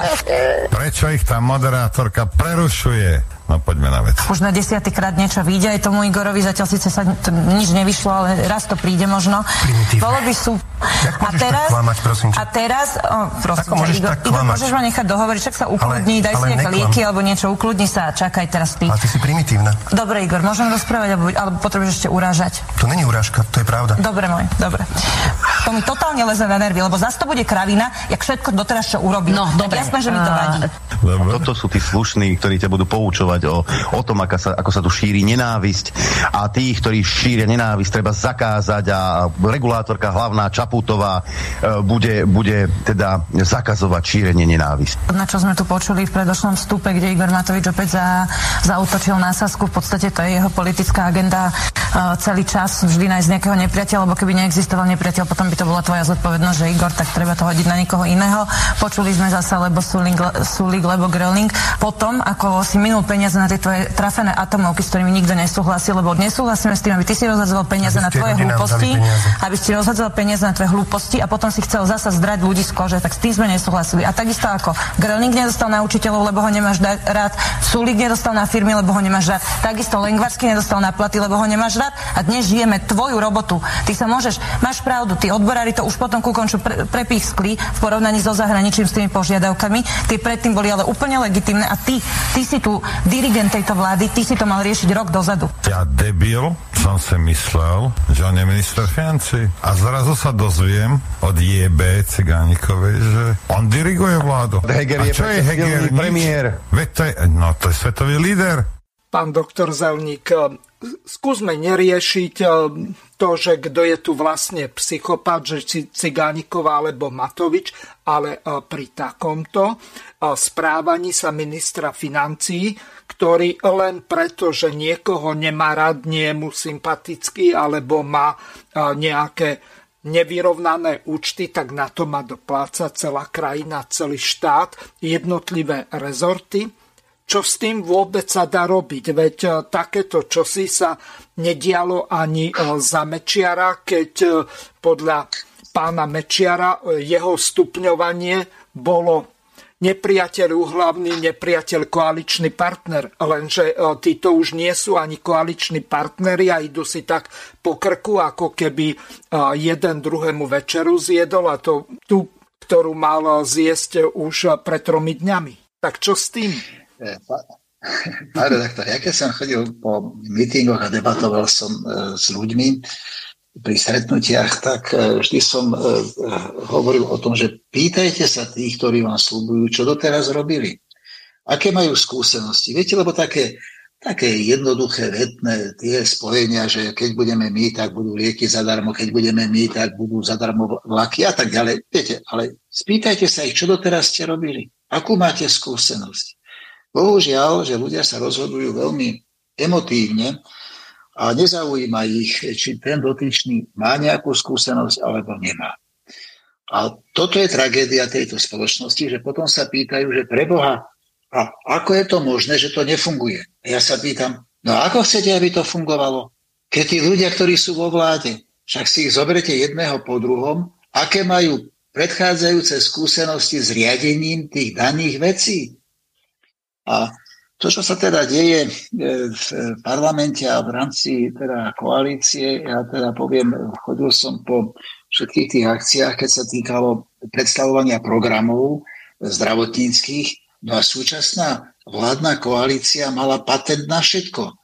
Mala spústu odborníkov. Dokonca Saska vydala knihu, neviem, či mala 140 strán, o tom, čo treba v zdravotníctve urobiť. A keď sme boli aj pri poslednej e, relácii, tak e, pani Ciganíková povedala, že aj my sme boli teda e, vo vláde a teda málo sme toho urobili. Je pravda, a to som povedal aj v úvode, že zdravotníctvo bolo 10 ročia podfinancované. Ale to, aký je stav zdravotníctva teraz, dvakrát lekári sa vzbúrili a to bolo za vlády e, Mikuláša Zurindu, kedy hádzali plášte na Kramároch a teraz pri tejto vládnej koalícii ktorá absolútne zlyhala. Zlyhala naprieč všetkým dianím, čo je na Slovensku. Vo všetkých rezortoch sú obrovské problémy, lebo nastúpili tam ľudia bez akejkoľvek znalosti s danou problematikou. A miesto toho teda sa používajú stále tá, tá retorika, keď počúvate osočovania už aj navzájom a vyhadzovania si alebo teda e, uvádzania vinných jedných aj tých druhých, že kto je, kto teda vinovatý za tento daný stav. Škoda, že už dávno neboli predčasné voľby a že ich teda e, vlastne zamecila pani prezidentka, pretože dala to na ústavný súd. Ja si myslím, že to je právo obyvateľov, aby v referende sa vyjadrili, či chcú alebo nechcú predčasné voľby. Čiže tá, tá katastrofa ide naprieč všetkými rezortami, pretože bohužiaľ sú obsadené ľuďmi, ktorí nikdy v tých rezortoch nerobili. Takže ja sa len chcem, eh, chcem eh, mať nádej, že v budúcnosti ľudia sa nebudú rozhodovať na základe emócií, ale na základe toho, že si pozrú, kto má akú skúsenosť, kto, aká robota je za ním, čo doteraz tej spoločnosti odozdal, čo urobil a budú sa rozhodovať podľa toho. Juraj, nech môžeš reagovať? Ďakujem pekne, aby som nadviazal na slova pána doktora Zelníka, podpredsedu našej strany Život. A, a zároveň som veľmi hrdý na to, že presne keď sa tu bavíme o odbornosti, tak začnem s tým zdravotníctvom, čo sme počuli, tú, do, ten, tú prestrelku, tú prízemnú prestrelku medzi uh, Igorom Matovičom a medzi, medzi pani Cigánikovou, ktorú, ako si všetci spomínate, mala billboardy so stiahnutými nohavičkami, aby nejakým spôsobom upútala, čiže ona keď hovorí o nejakom populizme alebo dáva nálepky, tak ona je tá asi posledná, ktorá by sa mala k tomuto uchylovať. No ale sami ste mali diváci, alebo respektíve posluchači, možnosť počuť, ako sa vyjadrovala v relácii teda s ministrom financie, ako na, sebe, na seba doslova bliakali. A ja len poviem toľko, že táto osoba viedla výbor Národnej rady Slovenskej republiky pre zdravotníctvo. Predsednička výboru, ktorá absolútne nemá zdravotnícke vzdelanie, nemá skúsenosti zo zdravotníctva v e, rámci nejakej manažerskej skúsenosti aspoň. A s tým, že ja len premostím, že som veľmi rád, že v dnešnej relácii je spolu s nami s pánom Vladom Chovanom aj doktor Štefan Zelník, ktorý bol v minulom volebnom období predsedom výboru Národnej rady Slovenskej republiky pre zdravotníctvo, je odborník, celoživotne sa venuje zdravotníctvu ako lekár, ako odborník, ako prezident asociácie, pardon, asociácie Poliklinika zdravotníckých zariadení. Zdravotníctvo je naozaj jeho srdcovka, čiže ja len verím a som presvedčený a verím v to, to svetlo na konci tunela, že v tých voľbách ktoré budú parlamentné v budúcom čase sa budú ľudia rozhodovať nie na základe emócií, ako to hovoril pán doktor Zelník, ale budú sa rozhodovať na, na základe racionality, na základe kurikulum vitae toho príslušného kandidáta a som rád a, a poctený, že som život národná strana, v ktorej sa snažíme budovať odbornosť v os- osobnostiach, ktoré našu politickú stranu vedú, ako podpredsedovia, ako je pán doktor Zelník, pán inžinier Vladimír Chovan, ktorý sa rovnako celoživotne venuje polnohospodárstvu, potravinárstvu, je potravinár dušou a telom. A môžem povedať, že pán, pán Vladimír Chovan, ako aj bývalý minister, rozumie tejto problematike a som rád, že, že v takejto v našej strane máme odborníkov, a začíname samozrejme tvoriť aj odborné skupiny, preto aj vyzývam posluchačov, ktorí majú záujem sa k nám pripojiť. Ďakujem a prepač mi to, Mirko, že trošku využívam túto príležitosť na to, aby som aj pozval k spolupráci spoluobčanov, ktorí počúvajú naše relácie. Už nám prišlo aj viacero podnetov, ktoré sme odpovedali alebo posunuli na podpredsedov strany, ktorí by sa chceli zapojiť, či už ako sympatizanti alebo členovia strany, ale pokojne ako aj sympatizanti v rôznych pracovných skupinách, ktoré kreujeme pracovná skupina Spravodlivosť e, pána doktora Geciho, samozrejme zdravotníctvo, kde máme e, pána, pána doktora Zelníka, potravinárstvo, pána Chovana. Kto by sa chcel pripojiť, pokojne napíšte na e-mailový kontakt kontakt zavinač strana pomočka život.sk a budeme veľmi radi, keď sa môže, budeme môcť stretnúť v regiónoch, keďže máme už e, štru, fungujúce štruktúry na, pre, cez krajských predsedov kde môžeme spolupracovať a spoločne, pretože tú zmenu, ktorú tu môžeme urobiť alebo nastoliť nejakú racionalitu, tak musí prísť aj od ľudí a budeme veľmi radi, keď sa aj odborníci zapoja. Zajtra máme stretnutia s pánom predsedom, s odborníkmi z cestovného ruchu, ktorí sa sami prihlásili, napísali na náš e-mailový kontakt a samozrejme zladili sme kalendáre a do dvoch týždňov sa realizuje stretnutie s odborníkmi z cestovného ruchu, na, ktoré, na ktorom sa zúčastní aj predseda strany pán Tomáš Taraba. Takže prepačujem, Mirko, že som trošku ukradol z času našej relácie, ale nedalo mi, aby som o tej odbornosti pohovoril, keď som, po, keď som na začiatku počul uh, tie prízemné prestrelky, ktoré ďakujem aj kolegom z Infovojny a pozdravujem Adriana Repčoka, ktorý, u ktorého sme boli hostiami, teda pán Tomáš Taravo bol u neho hosťom pred uh, nedávnym časom, kde som aj ja mohol byť prítomný ako sprievod uh, nášho pána predsedu. Takže takto pozdravujem a ďakujem aj kolegom z Infovojny, ktorí takúto dokrutku vyrobili alebo teda na, spracovali. Dobre, teraz e, ešte prehrám jednu takú zvukovú ukážku, ktorá sa týka cien energii na budúci rok a potom e, dám slovo pánovi Chovanovi. E, predpokladám, že to budete všetci veľmi dobre počuť a rozumieť. Ja môžem len s údivom konštatovať, že táto diskuzia o cenách a o tom, že sa nám vymkli z rúk, o, o tom, ako nepríjemne stúpa, nebezpečne stúpla cena na svetových trhoch, tu beží už od januára tohto roku. Čo spravilo, čo spravilo Slovensko preto, aby, sa, aby tomu zabránilo? No celkom jednoducho môžem povedať, len by som povedal opatrenia, ktoré viedli práve k ešte prehlbeniu tohto stavu. Uvediem jeden konkrétny príklad. Cena elektriny sa vypočítava podľa vyhlášky, ktorú vydáva Úrad pre reguláciu sieťových odvetví, kde základom pre výpočet ceny elektriny pre domácnosti, ale pre malé podniky, ale aj pre podnikateľskú sféru je e, historický priemer e, cien elektriny za, alebo bolo to tak do nedávna, za január až jún. To je proste z toho sa vznikne, vznikne nejaká, nejaká základ ceny, nejaký základ ceny, ktorá potom vstupuje do ďalších výpočtov. Tak tieto konkrétne čísla v januári až júni to bolo zhruba 180 eur tento priemer. E, Úrad pre reguláciu sieťových odvetví a ministerstvo hospodárstva prišlo s návrhom novely vyhlášky, kde tento e, priemer posunuli a e, posunuli ho tak, že tým priemerom sa stal apríl až september minulého roku. Čiže vlastne oproti 180 eurám, 179 eurám, tento priemer stúpol zhruba na 350 eur. A aby to nebolo dosť toho, tak e, ministerstvo hospodárstva, respektíve Úrad pre reguláciu sieťových odvetví URSO prijal ďalšiu novelu tejto vyhlášky, kde zas posunulo tento priemer e, na, e, na august až september minulého roku, alebo tohto roku, kde tento priemer ceny sa vyšplhal až na 540 eur. To znamená, to je odpoveď na, na, otázku, že okolko nám stúpne vlastne účet za elektrínu. Zrátajte si 5 krát komodita, keď, teda 5 násobník, keď, keď, sa, keď nám vstúpne komodita. To znamená, že v koncovej cene sa to prijaví až 3 až 4 násobný nárastom ceny elektriny. Čiže toto je veľmi jednoduchá matematika, to sa nemusí schovávať ani pán minister hospodárstva, nikto iný. Jednoducho treba to povedať ľuďom na rovinu. Toto nás očakáva od 1. januára, to znamená 4 násobný nárast ceny elektriny.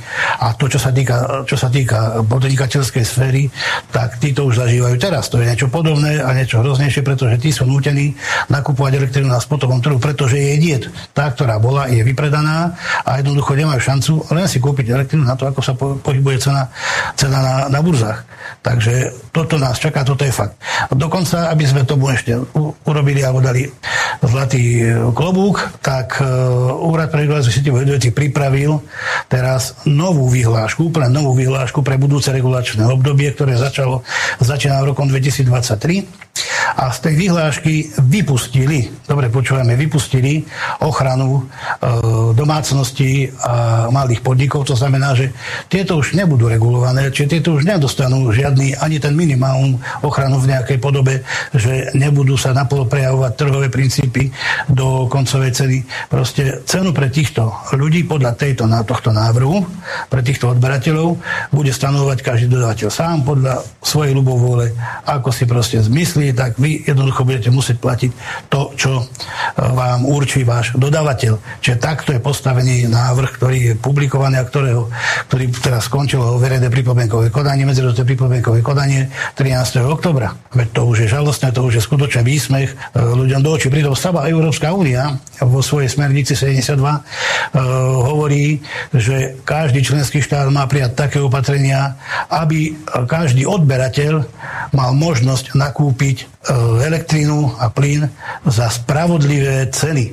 A určite tá cena, tá, keď výrobné náklady je 550 eur a 500 eur nie je spravodlivá. Pán Chovan, boli ste ministrom, viete, ako to na úrade vlády funguje? Ako sa vy na základe vašich skúseností dívate na túto vrcholnú nezodpovednosť? Pretože ako náhle nastane liberalizácia trhu s energiami, vrátane malých spotrebiteľov alebo domácnosti, čiže úplne taká bežná farma rodina, tak e, to automaticky pôjde do krachu, pretože e, oni nedokážu e, to zaplatiť bez nejakých extrémne vysokých dotácií. A tie dotácie dosť pochybujem, že by vôbec prišli na tak, aby sa regulovali, ani nie že regulovali, ale nejakým spôsobom vyrovnávali tie ceny na trhu s tými reálnymi požiadavkami tých farmárov? E, viete, ja možno začnem od toho konca, e, od tých dotácií, ktoré ste spomenuli. E, dotácie pôvodne boli určené v rámci Európskej únie na to, aby tvorili jednu časť príjmu polnohospodárov, na to, aby polnohospodári dokázali produkovať kvalitné, zdravé a lacné potraviny pre obyvateľov. Dnes sa ale v Európskej únii mení celý systém, e, ktorý vlastne je postavený dnes na tej zelenej politike, na Green Dealu a vlastne dnes všetky dotácie, ktoré idú do sektora, zhltne nezmyselná zelená politika Európskej únie. Ak si zoberieme do toho ešte energie, tu by som poslucháčom snadal taký príklad, ktorý možno mnohí zachytili teraz pred pár dňami v rámci víkendu. E, prebehlo to vo všetkých médiách ako jeden e, veľký významný pestovateľ jablk v oblasti Nových zámkov, dvorí na Žitavov, tam urobili to, že vlastne otvorili sady pre verejnosť na to, aby si verejnosť prišla zobrať jablká, ktoré dopestovali zadarmo, aby tie jablká na sadoch nezhnili, pretože neboli schopní alebo nie sú schopní producenti zapnúť chladenie, klimatizáciu, vetranie skladov to je jedno, či už je to na jablka, zemiaky, na ostatné komodity, ak ešte teda náhodou nemajú nejakú zmluvu, ktorá im zabezpečuje ešte na nejakých pár týždňov e, lacnú energiu, e, nie sú schopní zapnúť, pretože by tá energia bola oveľa drahšia, ako by mohli jablka predať na konci na trhu. A teraz ako na rovinu povedzme si, no ako môže skončiť producent, ktorý celý rok investuje do produkcie, potom otvorí a povie, na zoberte si to všetci, príďte a zoberte si to, aby to nevyšlo na vnívoč, ale ja ostávam bez tržie a, a, a budem sa snažiť na rok opäť podnikať. Ano, to je, tam bolo krásne ukázané to, do akého e, hrozného stavu, do akého kolapsu sa blíži celý tento systém, ak energie začnú byť požieračom podnikov. My dnes máme ako členové Európskej únii dva zásadné problémy. Jedným problémom je inflácia a druhým problémom je zelená politika. Obidve dnes idú ako, ako také neriadené strely naprieč Európou a je otázka, akým spôsobom to s nami zatočí. Áno, Európska únia musí prijať opatrenia na zníženie inflácie ale v rámci tej, zníženia inflácie samozrejme v prvom rade musí riešiť e, energetiku, pretože energetické vstupy sú vstupmi do každej jednej produkcie v rámci Európskej únie, do každej jednej komodity. To sa premieta od, od aut až naozaj po mlieko.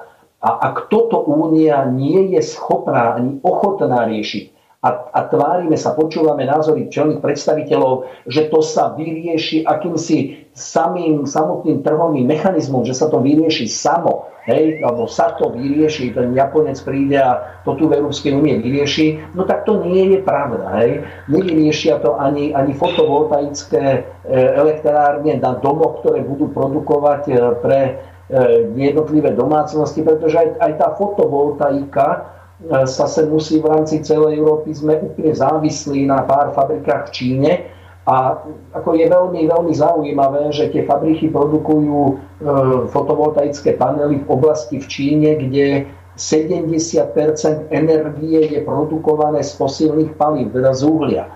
Hej, čiže my, my zvyšujeme spotrebu v Európskej únii niečoho, čo samé o sebe sa produkuje na tej najhoršej zelenej politike, aká v rámci planéty existuje. A do tohoto staviame opačne, že, že robíme z Napríklad, ak to teraz zoberiem ako polnohospodár, že robíme z európskeho polnohospodárstva znečisťovateľa planéty, čo absolútne nie je pravda, čo sa úplne vymýka akýmkoľvek princípom a vôbec rozumu, odbornosti, čohokoľvek. Ale, ale u tej odbornosti sa nemáte s kým baviť, to nikoho nezaujíma. Je to, to keď sa niekoho baví, keď chcete odborne vysvetliť nejaký problém, že ale prepáč, ale sú napríklad obrovské rozdiely v produkcii metánu u kráv, e, ktoré produkujú 2-3 tisíc litrov mlieka a u kráv, ktoré produkujú 10-12 tisíc e, litrov ročne, čo tu na Slovensku už takéto farmy, chvála Bohu, máme vo výraznej miere, pretože, pretože tie produkujú na 1 kg vyprodukovaného mlieka o desiatky desiatky percent menej metánu, čo je dokázané štúdiami, tá, tá produkcia, genetika, šlachtenie, tá, tá kvalitná práca odborná, vlastne tá odbornosť ako taká pomáha k tomu, že sa vylepšujú všetky tieto parametre. A my teraz ideme, ideme likvidovať e, chovy v Európe, pretože sú akože znečisťovateľia, prečo samozrejme 8 miliárd ľudí na planéte niečo jesť musí, no tak bude to jesť z tých chovov v rámci iných tých extenzívnych štátov od Argentíny až po Nový Zeland, kde je v jednotkách produkcia metánu na jeden kus hovedzieho dobytka v desiatkách percent vyššia.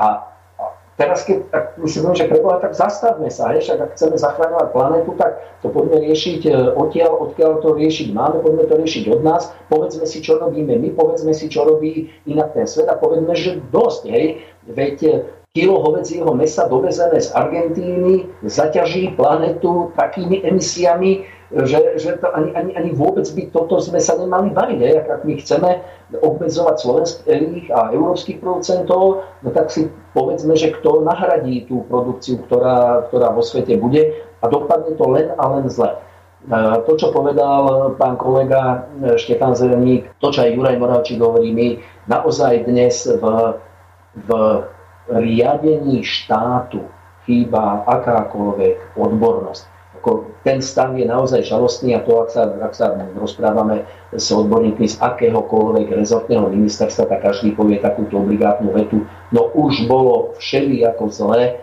s tou odbornosťou, ale tak, ako je to teraz, to ešte tak nikdy nebolo. Ja sa vždy e, pri každých voľbách hovorím, že už tak ako, ako nostalgicky, už ako, ako skúsenejší človek, že no hrozím sa toho, čo príde po ďalších voľbách. Ak mi ak my nebudeme mať záujem brať, ak my nebudeme zaujímať počúvať odborníkov, tak e, nemáme žiadnu šancu. Ale čo je na tom najhoršie, čo zase, ak dovolte, naviažem na ten vstup, ktorý sme tam mali, mali možnosť si vypočuť v podaní pani Cigánikovej a pána Matoviča, no nečudujme sa, že všetci slušní a odborní ľudia s týmto nechcú mať nič spoločné ako toto je úroveň, ktorá úplne odrádza ľudí akýmkoľvek spôsobom sa vôbec do toho angažovať, pretože sa stretnete s takýmto typom ľudí, ktorí, ktorí, ktorí proste nehľadia, pre ktorých nie je nič sveté, ktorí proste idú za tým svojim akýmsi e, cieľom, ako, ako dosiahnuť tú svoju nejakú, nejaké to osobné ego, ale úplne prepačením kašlu na to vôbec všetko, čo po nich zostáva, len aby niečo, niečo svoje si vyriešili takýmto spôsobom. Takže e, je to, je, to, je to náročné a my sme chceli apelovať vôbec na, na všetkých poslucháčov, vôbec na, na ľudí ako takých. Viete, e, my sme polnohospodári, my celý život musíme sa riadiť len tým, čo tu zostalo po našich predkoch, po našich starých vodcoch a to je riadiť sa zdravým sedliackým rozumom. Každý sedliak si musí stokrát rozmyslieť, čo je rozumné, či, to, či to, je toto schopný urobiť a či sa to dá takto urobiť. A sú to, sú to veľmi jednoduché veci. My dnes sme ale postavili s tým, že keď žiadate od, od e, ľudí a od predstaviteľov, od tých, ktorí rozhodujú o tom, čo chceme robiť, žiadame, aby, aby, aby sa držali zdravého rozumu, tak je to celkom ako nepriateľné. Ale to, čo by som e, si dovolil tvrdiť, že treba v ďalšom období urobiť. Politici nemajú vymýšľať riešenia. Politici majú počúvať odborníkov z jednotlivých oblastí a, a tým sa riadiť. To robí. My aj na rezorte našom počúvame, ako my to robíme zle od ľudí, ktorí nemajú hodinu, hodinu v reálnej praxe, nepracovali hodinu na reálnom polospodárskom potravinárskom podniku, nemajú žiadne skúsenosti a vysvetľujú, že, že to tak, keď oni nastavia podmienky, no tak to bude dobre fungovať. Nebude. V každej oblasti je potrebné počúvať tých, ktorí robia E, zdravotníci, dopravcovia, polnohospodári, potravinári, energetici, všetci vedia e, to, čo, čo v danom segmente je potrebné urobiť, len my nemáme ochotu ich počúvať. Ja som členom teda viacerých e, hospodárskych združení, aj, aj Slovenskej obchodnej priemyselnej komory, Slovenskej polnohospodárskej potravinárskej komory a, a tam ako, ako kvanta odborníkov, ktorí ktorí nič iné nežiadajú od jednotlivých predstaviteľov, len už si sadnite, zastavme sa, dajme preč emócie, začnite rozmýšľať a, a počúvajte argumenty, počúvajte fakty a na základe nich rozhodujte. Ja ale som pesimista v tom, že by vôbec toto, toto nastavenie a títo ľudia, ktorí dnes sú na čele vlády, predstaviteľov rezortov, že by niečo urobili. Ale toto sme vedeli, povedzme si úprimne od samého začiatku. Veď náš predseda, naši traja poslanci, pán Taraba, Kufovci, predkladali už na začiatku tohto volebného obdobia návrh na ústavné, ústavnú zmenu, na, na zmenu ústavy v tom, aby sa aj, aj, aj referendum a, a možnosti predčasného skrátenia e, vlády, aby sa dostali do ústavy, aby sme sa ním zapodielali. My takto premárneme 3-4 roky a naozaj tí, tí, čo prídu po nových voľbách, e, budú mať čo robiť, aby, aby zastavili e, vôbec ten, to, ten úpadok, ktorý nás čaká v tom ďalšom období, pretože e, inflácia je nezastavená a nezastaviteľná, reálne príjmy padajú, polnohospodárske a, a hospodárske ako všeobecne podniky sa dostávajú do ekonomických ťažkostí, prestárla nám populácia, odborných pracovníkov nezoženiete takmer nikde, pretože zase reálne príjmy na Slovensku sú také, aké sú. Ako nás čaká veľmi, veľmi veľa práce a veľmi veľa e, zmien, ktoré treba urobiť v rámci rozumu a dúfajme len teda, že sa nájde dostatok šikovných a schopných ľudí, ktorí toto po voľbách dokážu robiť. Dobre, ďakujem vám. Otázka teraz na Juraja Moravčika. Juraj, ako to momentálne vyzerá s tým návrhom ústavného zákona, ktorý pôvodne predložil Boris Kolár za Sme rodinu, ale keďže Matovič to vetoval, tak eh, je na rade ten váš návrh ktorý prešiel zrejme do druhého čítania. A ako to ďalej pokračuje? Hľadáte nejakú zhodu na tom, lebo e, vy tam potrebujete 90 poslancov minimálne, lebo to je ústavný tak, zákon. To je ústavný zákon, presne tak. No e, práve preto, že takéto kalkuly, ako som to opisoval v predošlých reláciách tu nastali, a také tie posuny na politickej scéne v súvislosti so stranou Sloboda a Solidarita, tak e, dneska začala schôdza, samozrejme začala týmto správou prezidentky republiky, potom mala začať schôdza asi o pol hodinu, mali nejaké zmetky v súvislosti s návrhom programu, respektíve s pozvánkou. Ešte tuším dvakrát prerušili začiatok schôdze Národnej rady, posunuli ho dokonca, myslím, mal pôvodne začínať teda prejavom o 13. a posunuli ten začiatok až o 15.20. No už len z tohto chcem povedať, že zase vyzerá, že tie rozhodnutia alebo to rokovanie parlamentu bude no, asi tiež... Juraj, e, máme volajúceho poslucháča, bohužiaľ e, zrušíme Dobre. pána Zelnika alebo pána Chovana. Nech sa páči, ste vo vysielaní, môžete položiť otázku. Áno, dobrý večer. Zdravím, dobrý večer. Moderátor, zdravím, zdravím hostí. Ja by som mal takúto poznámku. My, my spúšťame tretí mochovecký blok a od nového roku by to malo byť nejakých 475 MW. Poprosím no. vás stiahnite si rádio, lebo máme to dvakrát od vás. Áno, je to, je to, je tam väzba, áno. Á, tak už to je. To ospravedlňujem. No, takže k tomu bloku tretiemu Mochoveckému. No, my budeme spúšťať teda dať do prevádzky 475 MW, ale e, to bolo viazané na to, že sa odstavia 4 bloky 110 MW tepelných elektrární na Slovensku ale keď je takáto situácia, tak nech ich Boh chráni, aby túto, túto, tieto elektrárne odstavili, pretože my nemusíme potom nakupovať tú elektrínu, ale môžeme si ju priamo vyrábať. Ale nie je to problém, pretože keď Nemci spúšťajú uholné, uholné elektrárne na novo, takže není problém, aby sme my ešte prevádzkovali tieto po nejakú dobu, ktorá bude nevyhnutná. No a potom ešte treba rýchlo pristúpiť k vyvlastneniu slovenských elektrární, ale treba to robiť rozumom. To znamená, že treba najprv kúpiť 17% elektrární, aby sme mali väčšinu, majoritu, nejakých 51%, a potom ten zbytok už by sa kúpil lacnejšie. Takže sú tu nejaké možnosti riešenia, aby, aby, sme, ne, aby sme nemuseli kupovať tú energiu takú drahú, lenže bohužiaľ teraz sú tam títo, títo neviem, jak to nazvať, proste ja som zvedavý, čo s tým sa bude robiť. Takže, mhm. takže Takto, ďakujem, majte sa, dovidenia. Dovidenia. Ďakujem. Ďakujem pekne za príspevok. Samozrejme, je to, je to na považenie. Nemci otvárajú svoje uholné elektrárne a to, toto, ako povedal posluchač, ja sa, ja sa v mnohom stotožňujem s tým, čo povedal v súvislosti s tým, že energeticky sebestační by sme pokojne mohli byť, len teda musí tu byť vôľa na strane vlády aby sa odhodlala urobiť aj e, rozhodnutia, ktoré sú vážne a ne, možno aj nepopulárne z hľadiska nejakých poviem zahraničných mm, záujmov. Čiže v prvom rade musí byť záujem národný, záujem občana.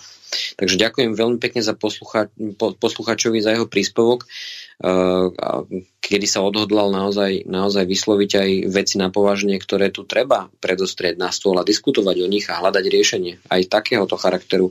Ne, nevyhýbam sa diskusii o tom. Posunieme sa trošku ďalej. No, ano. nechcem byť nejaký ironicky pesimistický, ale mám tu jednu takú perfektnú ukážku, ktorá je stará síce 6 rokov, kde e, Cigánikova povedala, že akých odborníkov potrebujeme v parlamente.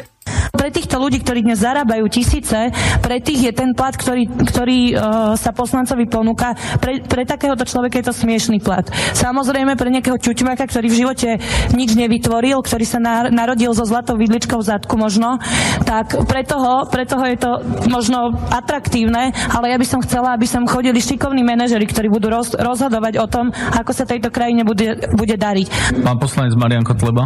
Poslanec Poliačik, ale aj kolegynka zo Sasky, no vy dnes jednoducho ukazujete svoju pravú tvár o tom, ako ľudí, ktorí robia za minimálnu mzdu a sa ich príjmy ani len priemernú mzdu, nazývate ťuťmákmi.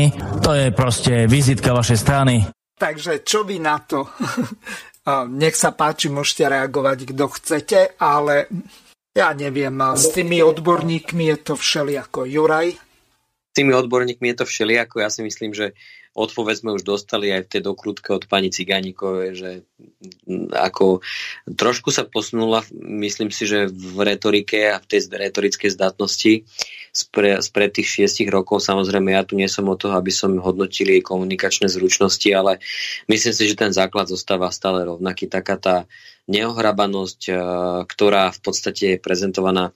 To sa, to, to, toto nie je manažerské správanie. Toto je len hulvactvo, dá sa povedať, e, takéto chovanie a takéto rozprávanie, to je bez nejakej úcty k nejakému e, politickému partnerovi o tom rozprávať sa a dospieť diskusiou k nejakému riešeniu. Toto je iba znôžka os- osočovania, čo častokrát počúvame z jej strany a nálepkovania, takže ona o nejakom manažerstve, myslím si, že neviem, to asi sa si môžeme nechať len zdať, takže neviem, či chcú kolegovia na to reagovať dám im možnosť vyjadriť sa? Ja, ja, ja len poviem, že je teda obrovskou hambou. Ak môžem teraz zareagovať, pán redaktor. Áno. E, e, je teda obrovskou hambou, keď sa dozvedáme, e, ako niektorí aj poslanci, alebo aj teda, teraz posledne bolo televízni moderátori prišli k svojmu vzdelaniu. Takže ak niekto robí alebo získa diplom na rôznych internetových školách a potom pranieruje a hovorí o nejakých čučmákoch, že mali sa lepšie učiť, ja si myslím, že dôležité je jedno. Všetko, čo človek robí a hoci ako robotu a robí ju s láskou, treba mu za to poďakovať. Naša celá spoločnosť je ako veľká mozaika a všetci sme dôležití. Od tej upratovačky cez e, učiteľa, e, cez robotníka, cez lekára, pretože, viete, preto hovorím o tej mozaike, lebo keby bol obraz akýkoľvek, a ktorý akýkoľvek kamienok, keby chýbal, tak povieme, že teda je to chyba. A aj v tej spoločnosti sme všetci dôležití. Áno, tá hierarchia v tej spoločnosti je, že niekto teda je šikovnejší, zdatnejší, naučil sa, vyučil, ale povedať, že len mám vzdelanie, mám vysokú školu a k tomu ešte teda takú kadejakú internetovú, a dehonestovať ľudí, ktorí majú napríklad základné učňovské alebo stredoškolské vzdelanie, je asi neodpustiteľné, pretože tí ľudia mnohokrát majú podstatne väčšiu životnú skúsenosť ako mnohí, ktorí nás moralizujú a ktorí, ktorí chcú ukazovať, že teda, pretože oni sú v parlamente, tak e, sú tam preto, pretože si to zaslúžia. Myslím si, že zďaleka nie, ale to už som hovoril o tom, že bohužiaľ ľudia sa často rozhodujú nie na základe, e, e, že by si preštudovali toho dotyčného alebo spoznali ho, ale podľa emócií, kto ako vyzerá, kto ako hovorí, kto ako sľubuje. A potom sú prekvapení, že keď má ten človek riešiť nejaký problém, tak, tak ho nevie. Nemôže vedieť, pretože jemu chýba tá životná skúsenosť. Není to všetko iba o škole, či niekto má vzdelanie alebo nemá vzdelanie. Je to aj o tom, čo doteraz ten človek robil. A to je o tej, poviem, aj tej sedliackej múdrosti, o ktorej hovoril aj e, pán e, inžinier Chovan, predseda strany, že vytráca sa zdravý rozum. Ale ten zdravý rozum nemôže niekto nadobudnúť s tým, že opajcuje nejakú diplomovku alebo urobí nejakú pokutnú vysokú školu. Ale je to o tom, že ráno musel stať, musel odrobiť nejakú robotu, musel dať nejaký výkon a je to jedno, na akom poste proste prešiel istými, istými skúsenostiami a potom môže ísť do ne a mal nejaké riadiacie skúsenosti a potom ide riadiť a potom ide, ide teda niečo riešiť, nejaký problém. Ale dneska, keby ste vyhlásili možno, e, že je voľné miesto na ministerstve akomkoľvek, možno by sa toľko prihlásilo záujemcov, že by nemal kde špendlík padnúť, pretože ľudia už nie sú ani poviem, nemajú nejakú sebaúctu voči sebe a je ochotný zobrať akúkoľvek funkciu e, bez toho, že či teda má alebo nemá o tom vedomosť. Je to, je to, je to tragédia, je to katastrofa. Ja verím, že tie ďalšie voľby si to ľudia uvedomia, lebo ak chceme prosperitu na Slovensku, no tak nemôžu, nemôže predsa tú prosperitu robiť niekto, ktorý nemá s tou danou vecou skúsenosti. Poviem, som síce chirurg, ale predsa Nepo, v žiadnom prípade by som, manželka je očiarka, ale v žiadnom prípade by som si nedovolil, aby som išiel na očnú ambulanciu a tam vyšetroval pacientov, aj keď som lekár a mal som počas štúdia aj e, skúšku z očného lekárstva. Je to proste o skúsenosti, o vedomosti a ak niekto má troška seba úcty voči sebe, tak by fun- mnohé funkcie by tí ľudia e, zobrať nemali. No ale bohužiaľ žijeme e, teraz v takej dobe, že e, tá, tá sebaúcta alebo tá, poviem, taká e, sebakontrola tu, tu často e, chýba a to neznamená, že ak sa niekto dostal do parlamentu ako poslanec, že automaticky má byť z neho minister alebo má byť z neho nejaký vedúci pracovník. To je hlboké nedorozumenie. Malo by to byť podľa toho, čo doteraz robil, akú má skúsenosť, akú má vedomosť. A vtedy, ak toto nastúpi, pretože sa ak niekto ide do práce, tak sa pýtame, akú máte prax, aké máte vzdelanie, čo ste doteraz robili. A na bežné, bežné e, práce jednoducho vás nezoberú, nemáte skúsenosť. Ale robiť na e, vysokých postoch a riadiť krajinu, no tak tam sa môže prihlásiť hocikto. To je, to, je, to je proste nepredstaviteľné. Je to, viete, prípada niekedy, akože robíme novú e, kultúrnu revolúciu podľa čínskeho vzoru. Ak niekto nevie, čo bola kultúrna čínska revolúcia, tak tam sa rozhodli, že budú jazdiť na červenú, že profesori, ktorí boli na univerzitách, poslali ich na vidiek a z vidieka zobrali e, ľudí, aby, aby čo to je, veď teda vyučovať môže kdokoľvek. A tak sa mi zdá, že my robíme taký malý experiment na Slovensku, pretože na niektorých postoch by tí ľudia naozaj nemali čo hľadať. No lenže ak sa pozrieme napríklad na tú Čínu, tak eh, tá urobila obrovský obrad v myslení, hlavne po tých 80. Eh, rokoch až eh, po súčasnosť. Čína je momentálne, ak nie prvá, tak minimálne druhá, čo sa týka technického rozvoja a takisto aj produktivity práce a samozrejme aj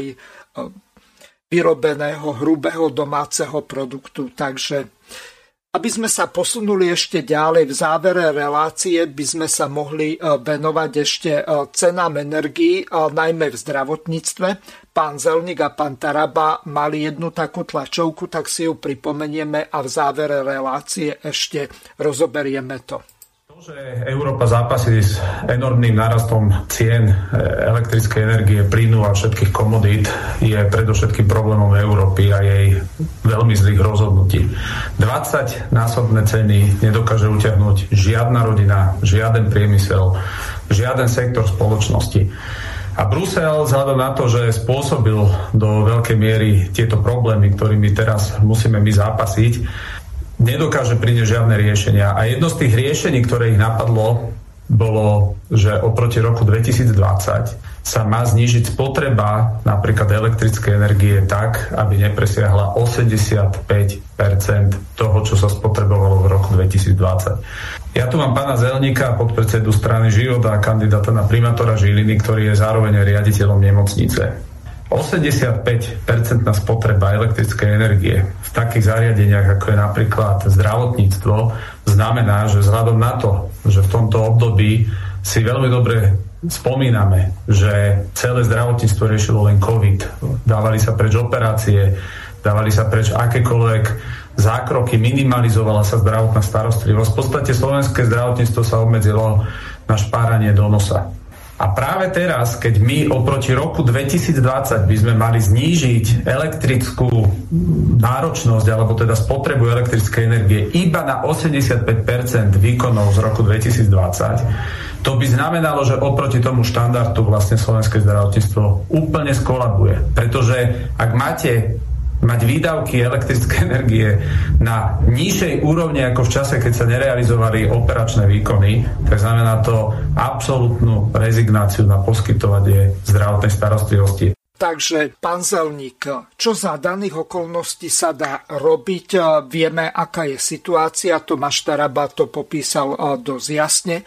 Vy ste človek z praxe. Ak sa pri, prejde na základe tých nariadení Európskej únii na to šetrenie o 15% je vôbec možné v prípade zdravotníctva ušetriť, či už na elektrickej energii, na teple alebo na plyne, vôbec tých 15% bez toho, aby sa neohrozilo zdravie tých pacientov a takisto tu už ani sa nedá hovoriť o nejakom tom komforte pri tej práci.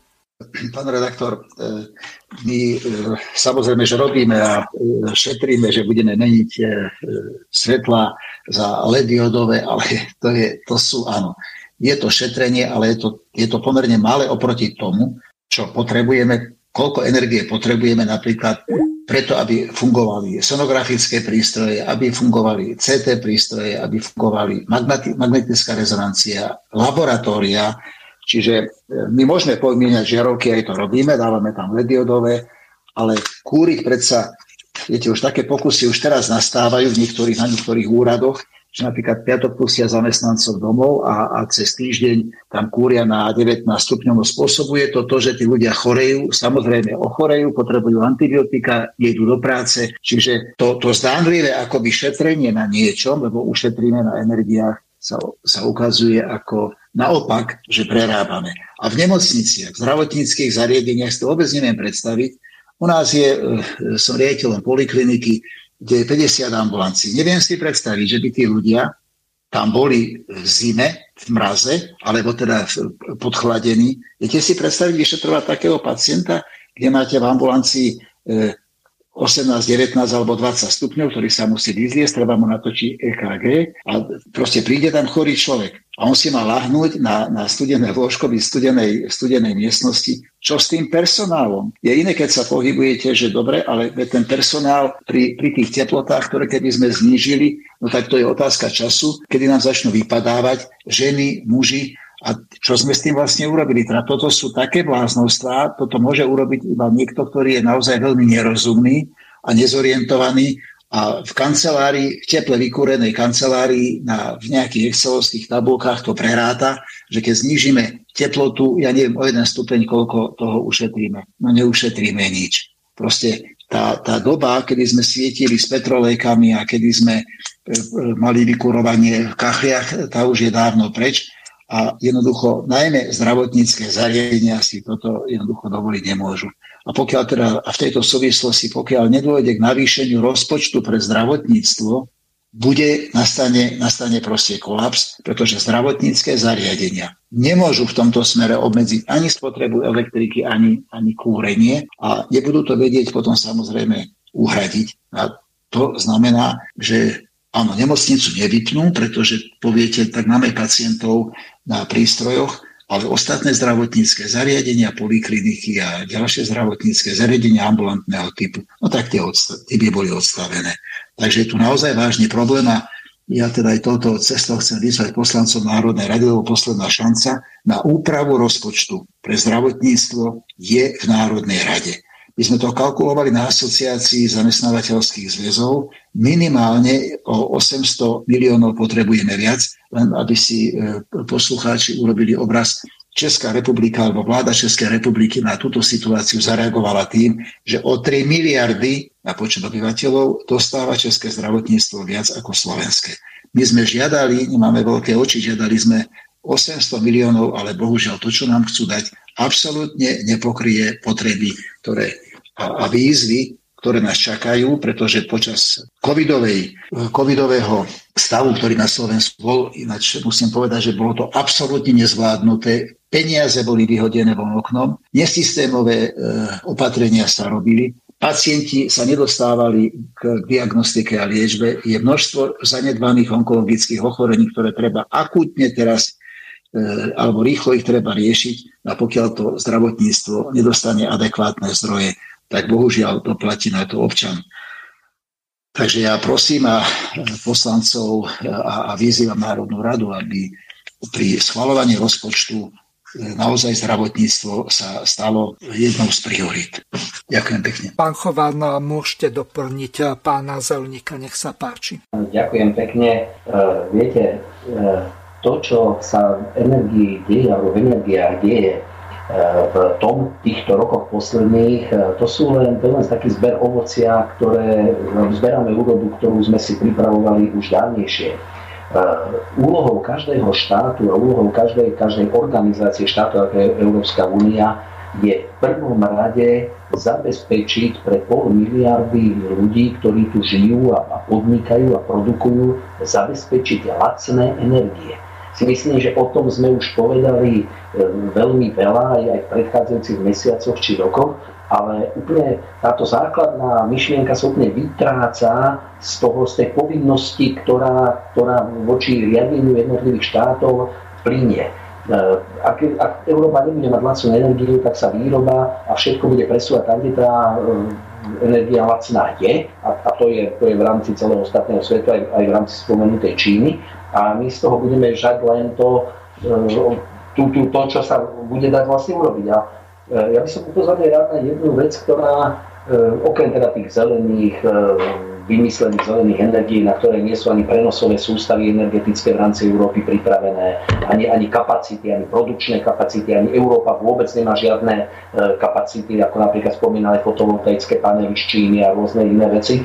Ale my sa tu bavíme teraz o zime. Hej, je zima a, a tú zimu vnímame ako, ako, ako problém, ktorý je, ale e, vôbec vo svete sa v 21. storočí stáva problémom teplo, horúčavy. Veď spotreba energií už e, vo svete sa začína presúvať aj do, do letných mesiacov, pretože práve aj človek sám o sebe, aj, aj vôbec celé, celé, celé podnikanie a všetko nie je schopné znášať tie vysoké letné horúčavy ľudský organizmus a ak poviem aj ako polnospodár, aj my polnospodárstve veľkú časť energii presúvame do letných mesiacov, pretože napríklad pre, pre dobytok je kritickou teplotou už 25 stupňov Celzia.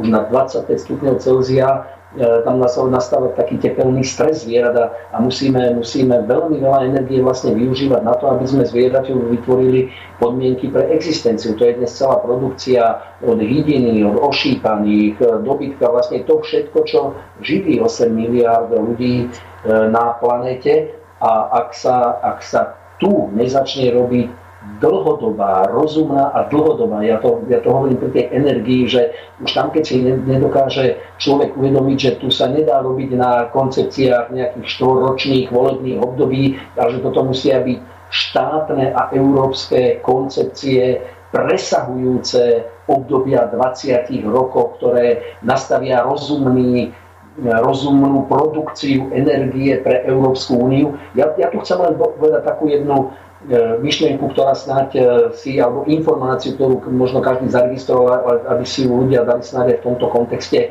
Keď sa rozhodla pred dvomi rokmi Nemecká spolková republika, že do roku 27 zatvorí všetky jadrové elektrárne, tak ako každý, kto trošku má, má vnímanie, tak sme si ako povedali, že Pane Bože, toto ako sa dá. Hej, no dá sa to tak, ako to teraz vidíme. Dá sa to len kolapsom energetických systémov, kolapsom energetického trhu ako celku a tu musia nastať úplne iné rozhodnutia, ktoré pomôžu. No o tých rozhodnutiach budeme hovoriť snáď ďalšej relácii. Bohužiaľ čas nám uplynul. Lúčim sa s pánom Vladimírom Chovanom. Dovidenia a do počutia. Dovidenia, pekný večer a takisto aj s pánom doktorom Zelníkom do počutia. Do počutia, ďakujem pekne a prajem ešte príjemný večer všetkým poslucháčom. Podobne aj vám. Vysielací čas dnešnej relácie veľmi rýchlo uplynul, tak sa s vami zo štúdia Banska Bystrica Juh lúči moderátor a zúkar Miroslav Hazucha, ktorý vás touto reláciou sprevádzal. Vážené poslucháčky a poslucháči, budeme veľmi radi, ak nám zachováte nielen priazeň, ale ak nám aj napíšete vaše podnety a návrhy na zlepšenie relácie lebo bez spätnej väzby nebudeme vedieť relácie zlepšovať, za čo vám vopred veľmi pekne ďakujem. Do počutia. Táto relácia vznikla za podpory dobrovoľných príspevkov našich poslucháčov. Ty, ty sa k ním môžeš pridať. Viac informácií nájdeš na www.slobodnyvysielac.sk Ďakujeme.